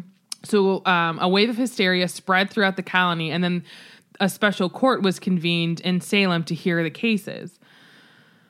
So, um, Bridget Bishop was the first to be hanged that June, followed um, by 18 people after her. Um, they were hanged at Salem's Gallows Hill. And then I um, was actually talking about this last night on a Google Hangout, except it's not Google Hangout anymore because we use Zoom It's a Zoom. but I watched this YouTuber and her channel's called Ask a Mortician. So it's a little morbid because she's a mortician. She owns a funeral home um, or funeral business. I mean, it's a necessary job. Yes. So she kind of talks about obviously like the death and dying and like um more things, but she also dives deep into talking about like famous corpses and other kind of ghostliest stories. but she has what's a- what famous corpse? um Like just a famous person? That's no passed? like one like corpses that are like you've heard of them before. Like she, she doesn't. She did an um an episode on. Oh, who did Madonna play in that one movie, the "Don't Cry for Me, Argentina"? I'm sorry that I don't know this woman's name, but she in in Argentina like was married to the president, like that person in real life. Her corpse she has a whole story because it like went places. There's another one like that. I remember seeing the Oh. girl, um, a little girl who they're like her eyes, like her eyes move, but it's really like the way that like the sun's hitting her or something. But she Mm. has a couple videos on famous corpses. Um, but she did a video. Her name's um, Caitlin Doughty, I believe, about Salem and Gallows Hill. So if you guys want to see it, I will. I can put the YouTube um, link up there. Again, she could be a little morbid because she is a mortician. I just find it fascinating um, and all of this stuff. And she also did. She was the one I was telling you about. She did a episode about um, there was a ship that was trying to like cut through Canada way back in the day. Remember, there's that show that you guys are watching Oh, uh, and so she she does stuff like Oh, darn. mysteries too that she talks about. So she talking Yeah. about um, how essentially they were saying that everyone was hung at Gallows Hill, but they actually think it was Proctor's Ledge because it makes more sense. And there's like this whole project. So Uh-huh. she talks more about it. Um, and talks kind of like the backstory of like Giles, Giles Corey, and I'm going to talk about him in a little bit. So it's just a it's a great. It's less than ten minutes. I find it fascinating. I like her um, her content. yeah. And so, um, more than 150 men, women, and children were accused of witchcraft in this time. So the trials and the hangings, um, they stopped. Well, the t- hanging stopped. The trials continued a little bit. Stopped September 1692, when public opinion soon turned against all of it. So, um, nine-year-old Elizabeth Betty Parris, eleven-year-old Abigail Williams, they began to have fits, violent contortions, and uncontrollable outbursts of screaming. So, local doctor basically diagnosed them with bewitchment, and the other girls in the community began to act the same way. And then, um, from this history.org um, article, there was a journal, Science Magazine, in 90, 1976 that um, published a study that basically kind of said there's a, um, a fungus ergot, I think is how you say it, which is found in rye, wheat, and other cereals, which toxicologists say can cause symptoms such as delusions, vomiting, and muscle spasms. Interesting. So it may be um, able to explain Yeah. what could have happened to those girls all those years ago, which Could. it makes sense. You know, a scientific reason of why they were essentially Yeah. they were just sick. What's the science behind that? So other women, like the other girls that, uh, what's the word I'm looking for? Um, basically, we're saying like you're a witch. What am I trying to say? Accusing? Accusing is the word I'm looking for. So there's Ann Putnam Jr., uh, Mercy Lewis, Elizabeth Hubbard, Mary Walcott, and Mary Warren. So the girls accused Tituba, who was a Caribbean slave that the Parris's owned, um, a homeless beggar named Sarah Good, and the poor elderly Sarah Osborne of witchcraft. And I was like, wow, there's a lot of Sarahs. There's even more Sarahs later on. So, um, and I just thought this was interesting that a way to prove that they were bewitched, they would um could make a witch cake is what it was called. So it was made What? uh, just gross. oh, give me this So recipe. it's made from rye and the urine of the two original girls, so Betty Parris and Abigail Williams. And in Oh, those geez. days, people believed that if you suspected a person was bewitched, you could make a witch cake and feed it to the dog. And if the dog then behaved like the afflicted person, it was proof that the witchcraft was the cause. And in this case, the dog was given the cake, and its behavior afterwards was said to be like that of the afflicted girls. So this was taken What, as just evidence vomiting and stuff. I guess, that witchcraft was indeed responsible, which blows my mind. like, it makes sense that if you are ill and say, like, those reports said it could be in the rye. So not only this stuff could be in your urine and in the rye, and you're making cake and feeding it to a dog, like the dog is essentially Not- be getting a double dose. Just regular cake. You're making a cake. Well, okay, I don't think you're allowed to say that word. But isn't that isn't it called a urinal cake? Is that like a thing? I don't know. Um, and Katie says Hold sometimes have the to put a things in the swear. past really like boggle me. Yikes. Um, and so they were brought before Jonathan Corwin and John Hathorne. And Megan writes, um, Paisha, who is a listener and a um, supporter on Patreon, she said her wife is a di- distantly related to him, I believe, or like a direct descendant, something like that. She was telling us last night, which is so weird. It's like crazy that we could be like, like um, related to these people. Anybody could, you know? Yes. Um, so they questioned, they questioned Sarah Bo- Osborne and Sarah Good both denied their guilt, but Tituba confessed. So she probably confessed because she had hoped that she'd be spared, and if so, she was correct because while she was imprisoned, um, she was not executed and she didn't die in prison. And so once the hysteria was over, she kind of like withdrew her confession. And there's not really much known about what happened to her afterwards. Obviously, she's not alive now, but Yeah. um, I just thought that was cool. Like that, yeah. I mean, it's I, it just worked out that way, kind Yeah. of thing. Um, and so Sarah Osborne died while in prison, and then Sarah Good was hanged in July 19. Gosh darn it, 1692. um, and then Tituba claimed that there were other witches acting alongside of her. So as hysteria spread, a number of others were um, accused, including Martha Corey and Rebecca Nurse, who both were regarded as upstanding members of the church and community. And even Sarah Good's four year old daughter was accused, which is like crazy. Um, several accused witches confessed and named others, and soon the trials began to overwhelm the local justice system. Several accused wishes confessed. Yeah. I mean, again, I think that they're thinking like it's better if I just say yes because I'm not gonna like the other ones are gonna they won't believe me anyways if I deny it, which is true. So maybe if I tell the truth, they'll let me off easy. Mm-hmm. Okay. that would be my thinking. Yeah. So as I said before, Brish- Bridget, Bridget Bishop was the first conviction on um, June second. She was hanged eight late days later with five more people that were like, hanged. I don't like saying hanged, and I know It's it's, proper, correct. Whatever. Um, that July, five in August, and then eight more in September. And then July 19th, Sarah Good, Elizabeth Howe, Susan, except this is Susanna, Martin, Sarah Wildes, and Rebecca Nurse were all hanged. And so um, Rebecca Nurse was an old lady of good character, and the jury f- acquitted her first, but then the judge, William Stoughton, is that how you would say that? Um, invited the jury to reconsider because of public outcry, which sometimes I feel like we see nowadays, you know, um, where public outcry is so. Um, not that it's not justified sometimes, but I'm just saying. Speaking of the judge, someone on Instagram just said that the judge's house in Salem just went up for sale.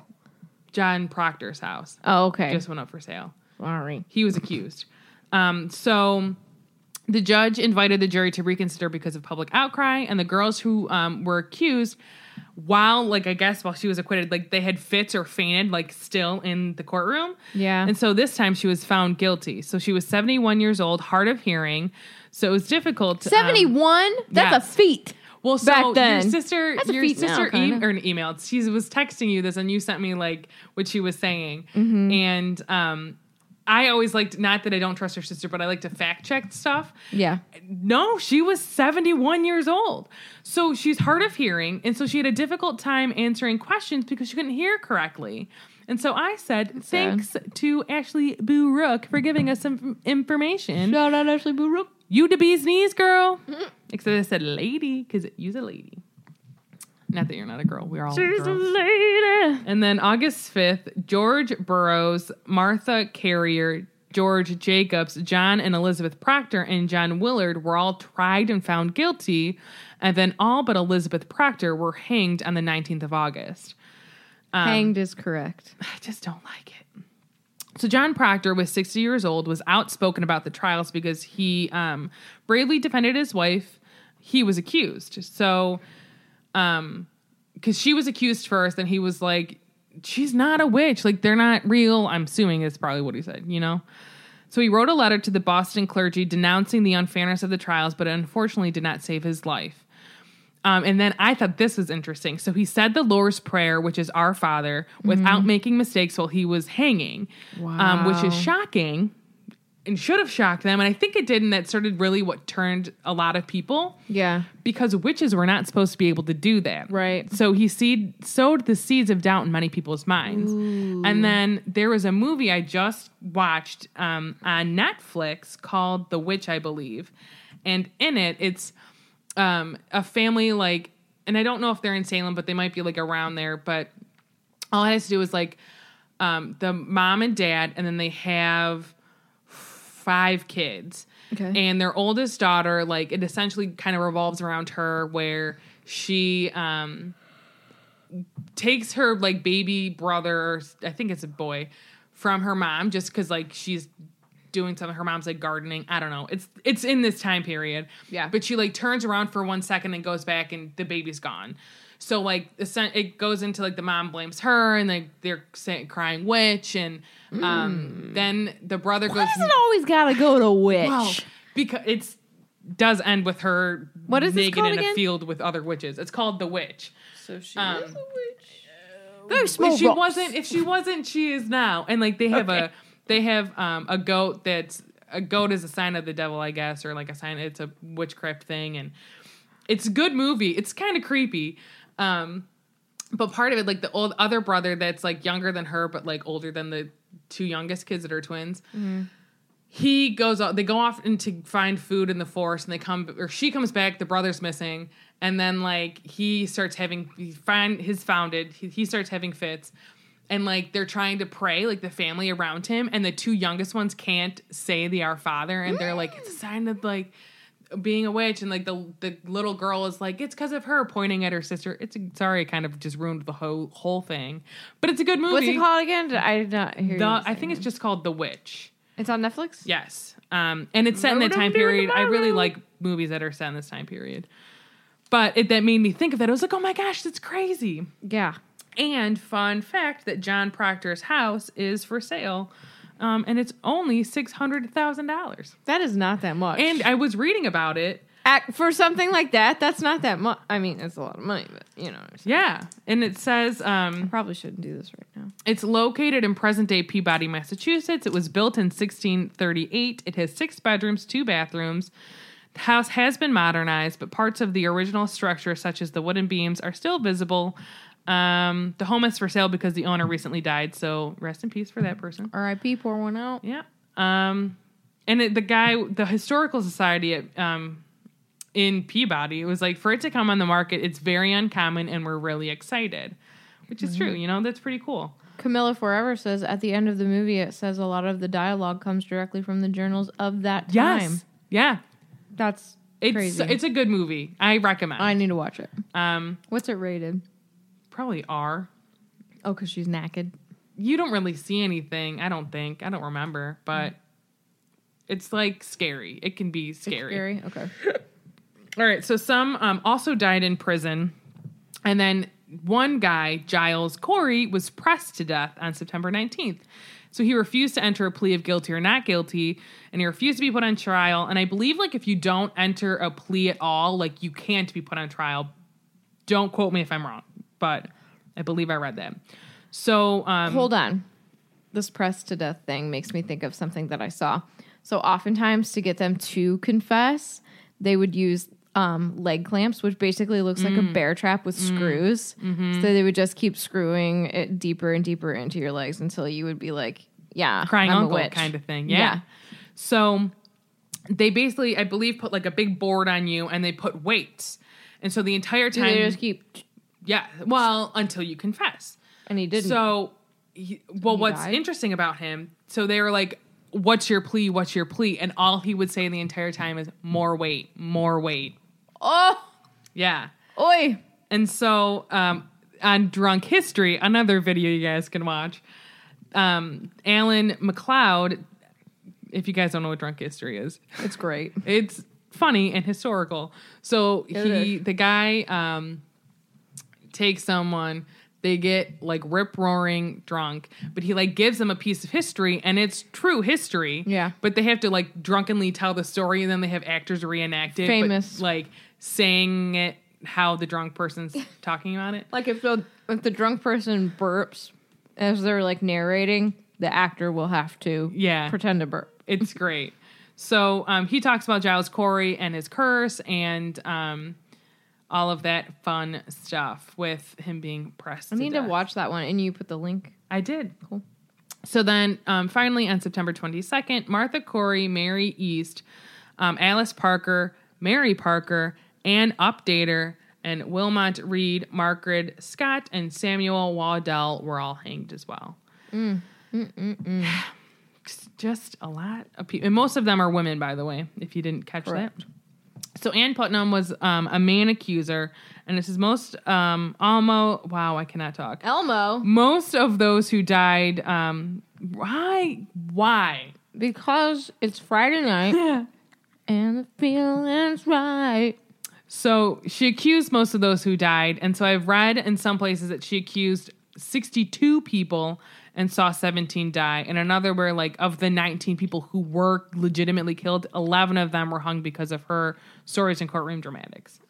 Dear Anne, how Well- do you live with yourself? And part of it too, like I guess her father was very involved in um like calling out people for witchcraft as well. But she was one of the only accusers to apologize later on, um, in like this early 1700s, and then she died in 1716 at the age of 37. Just fun fact, or not so fun fact because you know she was dead. I don't know if I want to pour one out. I don't think I will. Oh, okay. Um, so then, October uh, 1692, William Phips forbade the court to allow spectral evidence, which is evidence based on visions and dreams. Um, and because because I guess like one of them said that I believe it was Betty, if she was the first girl that passed out, and they kind of talk about that a little bit in the Crucible, which is also something I'm going to talk about. Um, where like she's like I had a dream and it's she did this and like you know talking about um bird like they were a yellow bird or something like that or a. Yes, like, yes, it's yes. crazy interesting um so essentially they're like you can't because you could just say whatever you want and be like i had a dream and it was this like Yeah. that's not i need hard evidence you know Evidence. so he then dissolved the special court, but then he uh, that he had tried to set up, or he had set up to um, try supposed witches, and the trials then continued just in an ordinary court, which was formed in November of 1692. But the last trials for witchcraft in Salem were held in January of 1693. Um, and there were three more people that were convicted, but they were um, reprieved by the governor. And in May of 1693, Governor Phips pardoned all those in prison convicted or awaiting trial. Sheesh. Yes. And so then in 1696, some jurors admitted that they had made a terrible mistake, like in saying that these people were witches. Yeah. And then in 19, That is 19. yeah, I don't. Is it? I don't know. No, I think it's supposed to be 1697. I did it so much, guys, that um. let me read it. Okay, so in 1697, um, Massachusetts General Court declared a day of fasting for the tragedy of the Salem witch trials. Um, and in 1711, the Massachusetts colony passed a legislation restoring the good names of the condemned and providing financial restitution to the heir to their heirs. Um, and then Katie comments, "It's crazy. They went through all of this hysteria, and we're just like, we made a mistake. It makes you think of all the times in history these kinds of things happened." Um, and we look back at it now and think, what were they thinking? Makes you wonder what people will think of today in 50 years, 100 years, etc. Which is true, you know? Yeah. Like it's it's so insane that and it it happens so quickly. Like in the span of June, July, August, September, 4 months, all those people were killed for nothing. No, yeah. And I I've said it before where I think that you know you you you made someone mad and all of a sudden like they're a witch. Yeah. And how can you prove then like once you were accused like Mm-hmm. there's no going back from that. Think about how far we've come now, though. Like, if you, like, like literally, if you accuse someone of being a witch, people are like, okay, whatever. Yeah. Yeah. Like, that's how. I mean, but if you accuse people of like other things, It's crazy. then they, people lose their minds. I want to talk about before we move on to the Crucible. I believe is my next segment. It It is. Um, I want to talk about Giles Corey's curse. Do it. So, um, and so as I said, 1711, they passed a legislation clearing the names of the accused, including Giles and Martha Corey, um, paid restitution for their imprisonment and deaths. But it has long since been rumored that Corey placed a curse on Salem and its sheriff during his torture by shouting, "Damn you! I curse you!" and Salem um, at the sheriff before he died. And then four years after Corey's death. Sheriff Corwin died suddenly of a heart attack at just 30 years old. Wow. Whoa. And local legends suggest that Corey not only car- cursed Corwin, but every Salem sheriff since 1692. Um, and in the 1970s, after Salem Sheriff Robert um, Cahill was forced to retire early due to a stroke, heart attack, and rare blood condition, he looked into the history of the sheriff's office and described in the book Cursed in New England. And this is a quote from it. Um, it says about 300 years later, in 1978, Robert Cahill, while in office, suffered a rare blood dis- disease, a heart attack, and stroke. Doctors could not find the cause of his afflictions. He was forced to retire as sheriff of Essex County and as master and keeper of the jail. Today, he lives in Florida. Um, and he notes that the sheriff before him also contracted a serious blood ailment while in office. It forced him to retire. He, in turn, had inherited the post from his father after the elder man died of a heart attack while serving as sheriff. The previous sheriff had suffered a heart attack as well. So have all the others as far back as I could trace, he says. And the two men who have followed me have had awful lot of legal trouble. Dang. Crazy. Um, so he believes that when the sheriff's office was moved from Salem to the new prison in Middleton in 1991, it broke the curse and spared the future sheriffs. Since the move, no sheriffs have been diagnosed with any heart conditions or blood ailments. Um, and they also locals also believe that Corey's ghost still haunts the area around um, Howard Street Cemetery, as it is now known, and his ghost is often seen before and after a terrible event happens in the town. I believe it. Um, and then this says in one, and this is the history of Massachusetts.org, by the way, is where I'm finding this. So one such occasion happened shortly before the Great Salem Fire of 1914 when witnesses saw a ghostly figure of an old man floating through the cemetery. The fire actually started near the area of Gallows Hill and Proctor's Ledge, where Corey's wife Martha and 18 other people were hanged for witchcraft before it spread and destroyed much of the town. Just so interesting. I just, You know what I just thought of? yeah. We should do our own personal ghost stories episode. Oh, geez. I'm okay with that. that could have been a Felix Files. Still could be. All right, so my next bit I want to talk about is the Crucible. So if you guys don't know what that is, that was a or is, I guess, a play that was written by Arthur Miller in 1953. That one's a 19. Yes. and fun fact, he also wrote Death of a Salesman. And it's funny to me that the Crucible has always still stood out for me as something when I read young, like in for school, and I always really enjoyed it. See, I never really had anything to do with it. So we had to read that, and we also had to read Death of a Salesman. And I'm not always, um, I'm not, I'm not super into reading plays. Yeah. because you're meant to watch the- them. yeah. But these are two plays that I actually really, really enjoyed. Um, and I think with the Crucible, at least, I really enjoyed it because I like things from this time period. I like um, stuff set then. And Death of a Salesman was also really good. See, I've never And I want to say that either. it was it was good. I really I really enjoyed both of them. Um, so the Crucible is based on the Salem witch trials, but it's like more dramatized and partially fictionalized. Fictionalized. And it was wrote as a metaphor for government persecution of suspected communists. Which I guess he was. He even was like a couple years later after this, he um like had to go and like testify in front of like Congress or someone. Again, sorry if that's wrong what he did, but MACUSA? Sure. And so it won the Tony Award in 1953 for Best Play. So basically, I wanted to tell you guys what it is a little bit. Um, I literally just copy and pasted um, the like uh, plot line from In the Spark Notes. Puritan New England town of Salem, Massachusetts, Do you want to read it? a group of girls goes dancing in the forest with a black slave named Tituba. While dancing, they are caught by the local minister, Reverend Parris.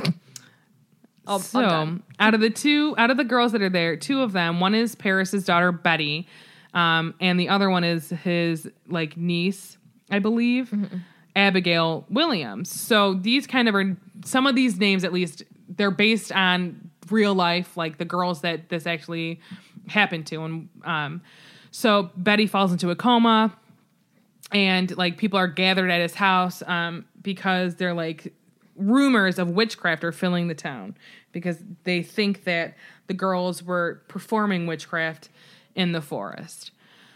So, um, they send for the Reverend Hale, who's an expert on witchcraft. Parris questions Abigail, his niece, and um, she admits to doing nothing more than dancing. So while he's trying to like calm her down, um, Abigail talks to the other girls, telling them not to admit to anything because they were legitimately practicing witchcraft. Um, because, well, it all has to do with John Proctor. So she worked for John Proctor in his house. Then he, his wife, who's Elizabeth Proctor, fired her because Abigail and John Proctor, who's a local farmer, um, they were having an affair. Ugh. So she was trying to perform witchcraft, I believe, to like get rid of Elizabeth so she can be with John. Interesting. Yes. Um, and so We see Abigail still desires Proctor. He fends her off and tells her to end her foolishness with the girls. So then Betty wakes up, begins screaming. Much of the crowd rushes upstairs, gathers into her bedroom. Um, they argue whether or not she's bewitched, and then a separate separate argument um, between Proctor, Parris, the argumentative Giles Corey, and the wealthy Thomas Putnam soon ensues. This dispute centers on money and land deeds, and it suggests that a deep fault lies um, run through wow, fault lines run through the Salem community. So the guys argue. Reverend Hale arrives and examines Betty while Proctor departs. Um, Hale quizzes Abigail about the girl's adventures in the forest, um, and he grows suspicious of her behavior and demands to speak to Tituba. So they interrogate. Tituba confesses, um, talking about she's communing with the devil, all this other stuff. And so soon Abigail joins her, confessing having um, seen the devil conspiring, cavorting with her townsfolk. Betty joins them in naming people. Um, and soon the town is thrown into an uproar. Can you So about- imagine living there at this time? Eh, no, because I'd be terrified. Also, because I'm like weird. So, like, I wouldn't want to like talk to anyone, um, which would probably get you accused. Yeah. So about a week later, alone in their um, farmhouse outside of town, John and Elizabeth Proctor discuss the going on trials and the escalating number of townsfolk who have been accused of being witches. So she urges her husband to denounce Abigail as a fraud, and he refuses and becomes jealous. She becomes jealous, accusing him of still harboring feelings for her.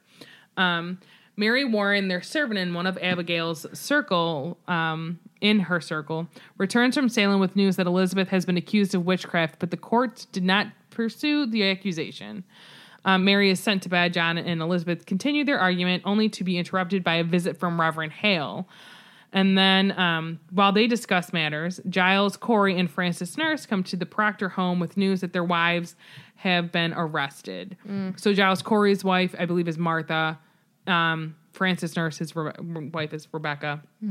And, like, obviously, Giles Corey's a real name, John Proctor, a real person. Right. Um, Francis Nurse is Rebecca Nurse's husband's name in real life. And um, so officers of the court suddenly arrive to arrest Elizabeth. Um, and so Proctor browbeats Mary, insisting that she must go to Salem and expose Abigail and the other girl as frauds. So they go to court, um, and the judge that um, she says Mary says that she'll tell them that she's li- like the girls are lying, but Danforth is suspicious of Proctor's motives and tells Proctor um, that truthfully that Elizabeth is pregnant and will be spared for a time. So Proctor in- persists in his charge, convincing Danforth to allow Mary to testify. She tells them that the court's lying, or tells them that the, the court that the girls are lying.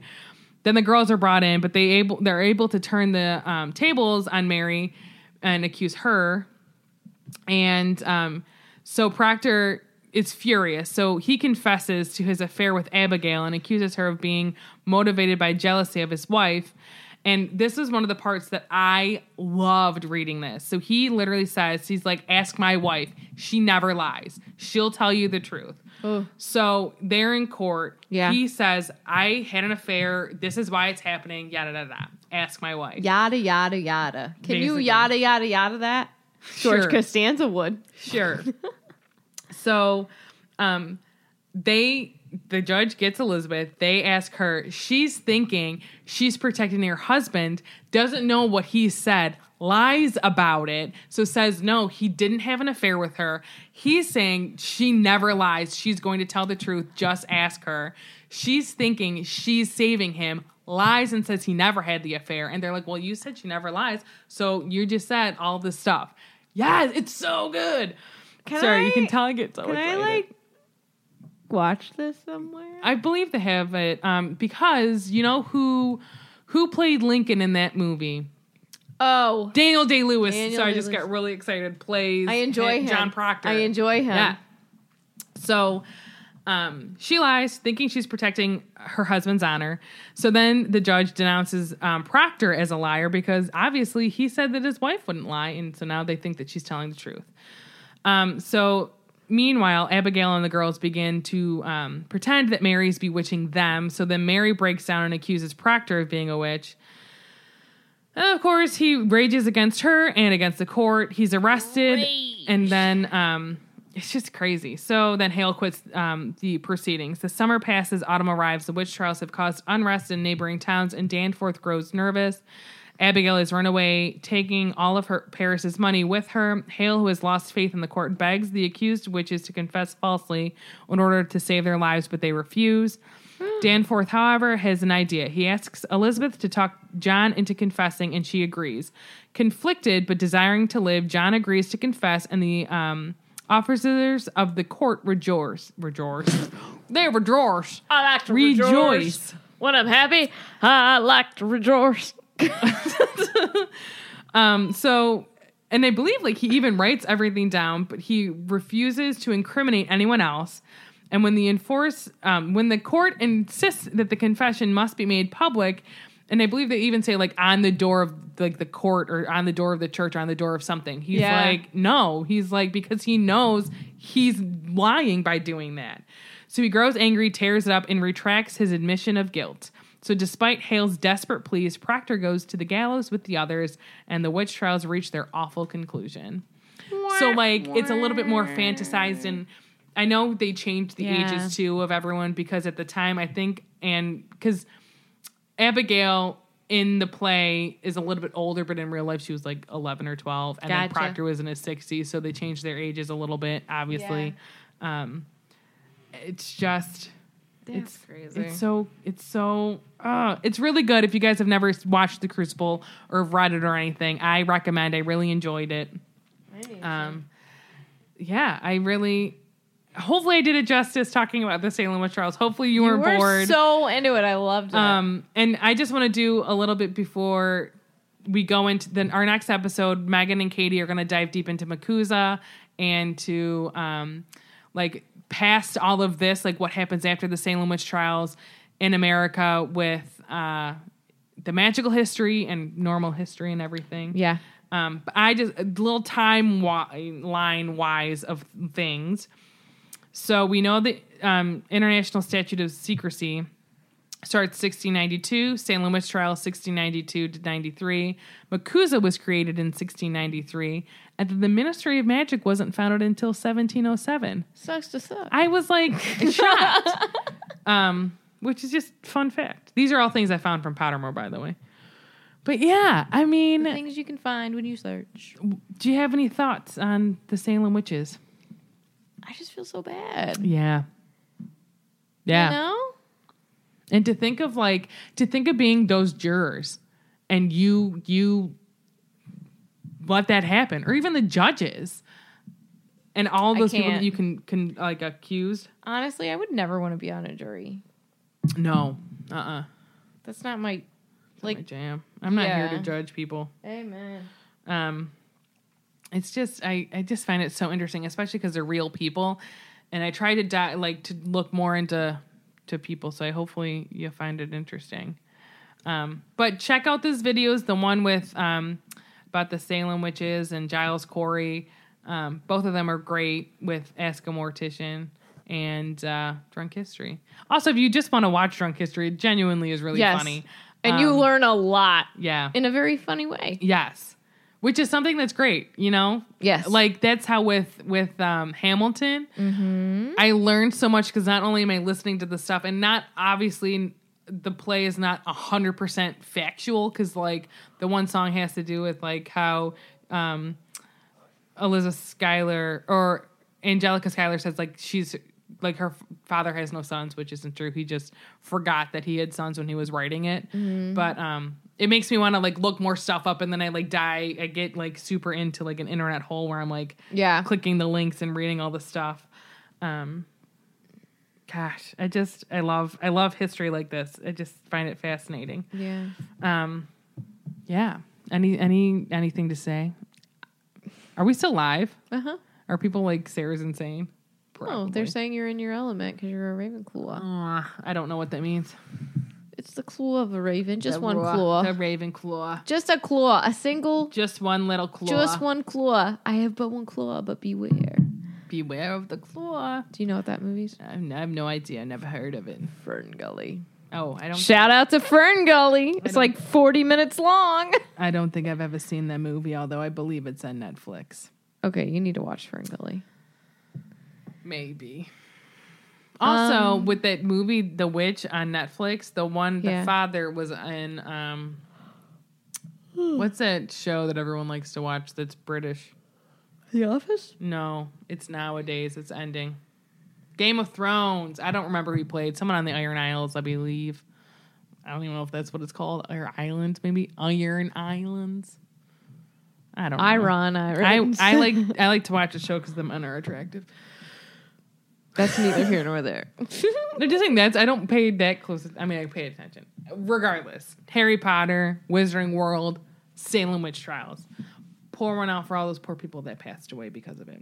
It's true. Also, so Yeah. out of the 19 that died, all were hanged, but Giles Corey, that were like executed because he was pressed to death, and then other people died in the prison, or some were spared eventually Why did they choose the press for him? Because he like I don't know because Just he- they were try I think they were trying to out? get yeah, and um, I was watching a documentary about the witch trials in um, uh, Europe, Yeah. specifically like I believe in Scotland. And so if you've ever watched um, Outlander, um, and in the first season you see um, Geillis Duncan, who essentially like I think she is portrayed as a witch in the show as well, kind of. Mm-hmm. But she was a real person and she was accused, like the first person to be accused in Scotland, I believe in Scotland, of witchcraft, which I was like, oh my gosh, Giles Corey. Not Giles Corey. Oh my gosh. Geillis Duncan. And I'm like, that's from Outlander. And I got really excited. That's awesome. But obviously you can tell I like watching things about witch hunts. True. Which witch is a witch? If a witch could witch could witch. Which one? Which? Which switch? Say that 10 times fast. How do you think the segregation of race affected the segregation of the No-Maj? So funny you should ask this question to whomever asked this. Dis. This Dis. question. So when reading about this and reading about um, Rappaport's law, which is, you know, it is illegal for No-Majs and muggle, nope, No-Majs and witches and wizards matches to and interact muggles. They cannot talk. it was repealed in um let me find the year i have it in my other documentation so that was repealed in of course i don't have it up here do i I don't know what you do. 1965 um and so Here comes the notebook. I wrote it down in my section because I it reminded me so much of segregation and everything, and I wanted to know when it became um, legal for everyone to marry.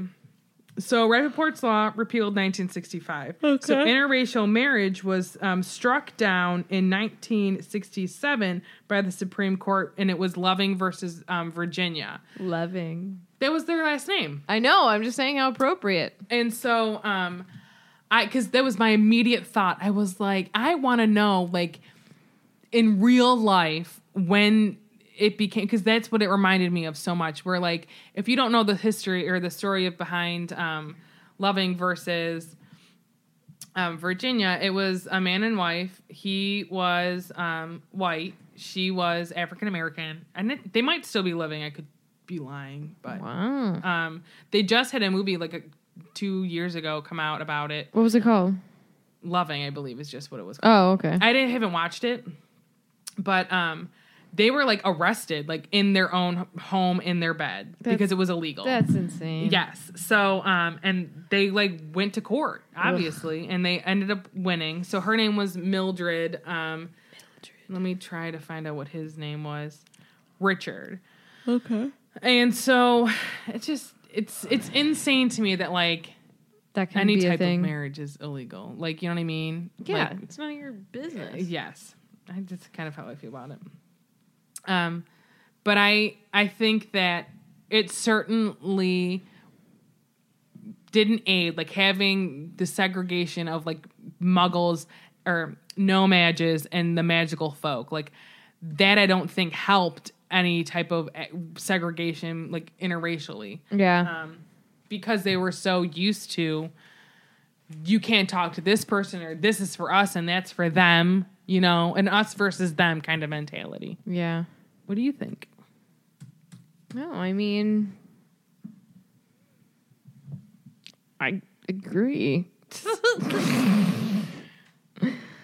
all right were there any um of the salem witches actual witches yes uh what in real life or like in pottermore life Pottermore life. pottermore life yes um right. and then uh, you know Real life.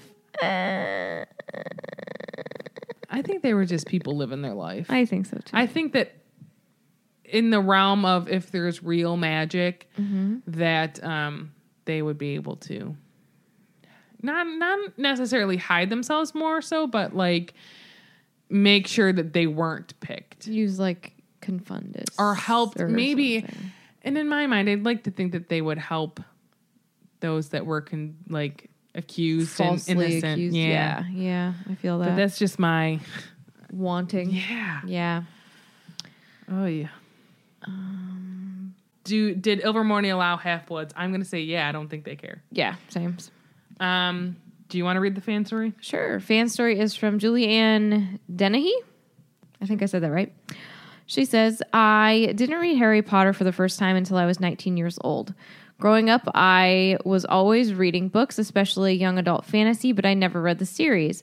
I was a huge fan of the Hunger Games, and I felt like I could be a fan of both. So I always put down the series and said I would never read it. Oh, I'm sorry. She said she couldn't be a fan of both. Correct. I think I read that wrong. Anywho, I had never even seen a movie until the same year I started the books. One day, a coworker and a good friend of mine was telling me how she had been watching all the movies and how good they were, so I said I would watch them too. And that was the beginning of the end. I watched them all in one weekend. Holy Wow. hell. Okay. I immediately bought all seven books and I had completely fallen in love and there was no looking back. This was in February of 2018. Wow. Hey, girl, hey. And I was, And as I write, and this- as I write this in October um, of the same year, I have watched all the movies about a dozen times. They are my go to. Read all the books, some multiple times, and I have done so much research on them, both canon and headcanon.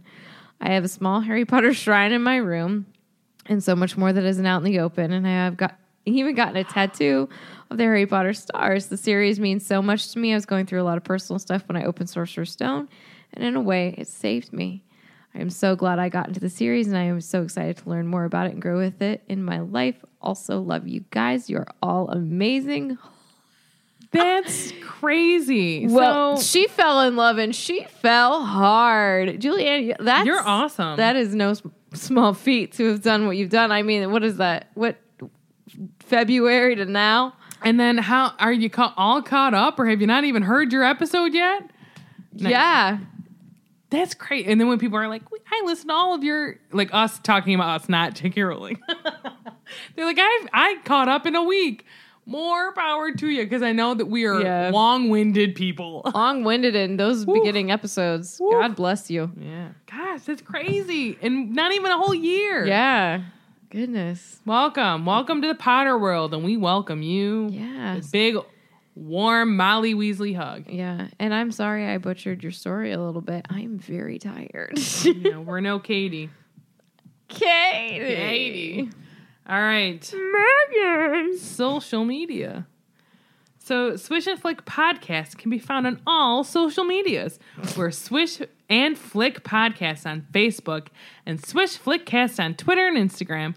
Also, make sure you head on over to YouTube and subscribe because not only is our podcast posted there, but when we sometimes have vlogs, they're there as well.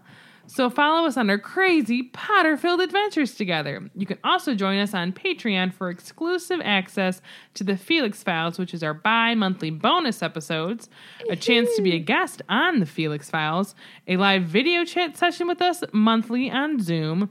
We have giveaways and so much more. So, if that sounds like a good time, and it is, go to www.patreon.com forward slash swishflickcast and choose your support level. So, a shout out and a huge, huge, huge thank you to all of our current Patreons. Honestly, without you and our listeners, we would not be able to do what we do. Not every day because we don't podcast every day, but to bring you this weekly podcast. It's so much fun. We talk about Harry Potter. You better love us. Um, but legitimately, you make this podcast Yes. um, possible with your support. Thank you. And so, lastly, make sure that you check out our website, which is a www.swishflickscast.com. So check out all of the information on Swish and Flick that's compiled into one place with brand new merchandise. We got shirts, we got mugs, we got phone cases. Yeah, we got phone cases, Sweatshirts. we got sweatshirts, we got hoodies. I think we even have kids' clothes. Towels. We got ooh, Not for you. might not. They might be sold out, but not like our Oh. like we didn't sell them out like the website that we get like go through. Oh, Um, okay. But yeah, if you want to wear official Swish Flick merch, be a fan, and then if you have any of our merch, or if you're just listening to us, tag us on Instagram, and we like to see that. we might repost your picture. we might. All right. Other projects. What's your project, girl? I'm trying to live life. Yeah. That's it. Yep. Megan and Katie do things. Follow them. They're on other podcasts that's called what? Grown Up Kids. Go listen. Wherever you listen to Swish and Flick, you can listen to Grown Up Kids. Um, you'll listen to them on the next episode. We'll all be together. Maybe. Unless we officially kick them off. Bye. I have no project because I'm just trying to get through every day, living my life. Okay. All right, guys. I hope you enjoyed this. Um, you know, not so traditional kind of episode, but we like to do whatever we want because guess what? This is our podcast. And that concludes this week's episode. Thank you so much for listening, and don't let the muggles get you down.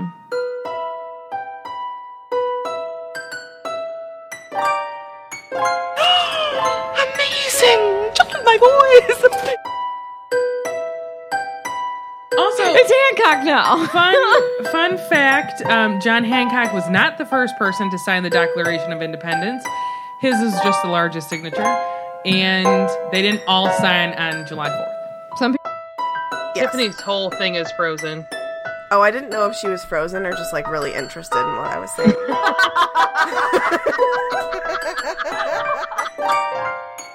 do, donkey. That'll do. That'll do, pig. Oh, that'll do. Wiggity, wiggity, what? Oh, witches. Well, then I just had a thought. I'm like, I wonder what if like it's cursed. We just had struggled. We struggled with this episode, so that's why it's called the cursed episode. I'm going to stop recording. Giles Corey cursed us. Goodbye.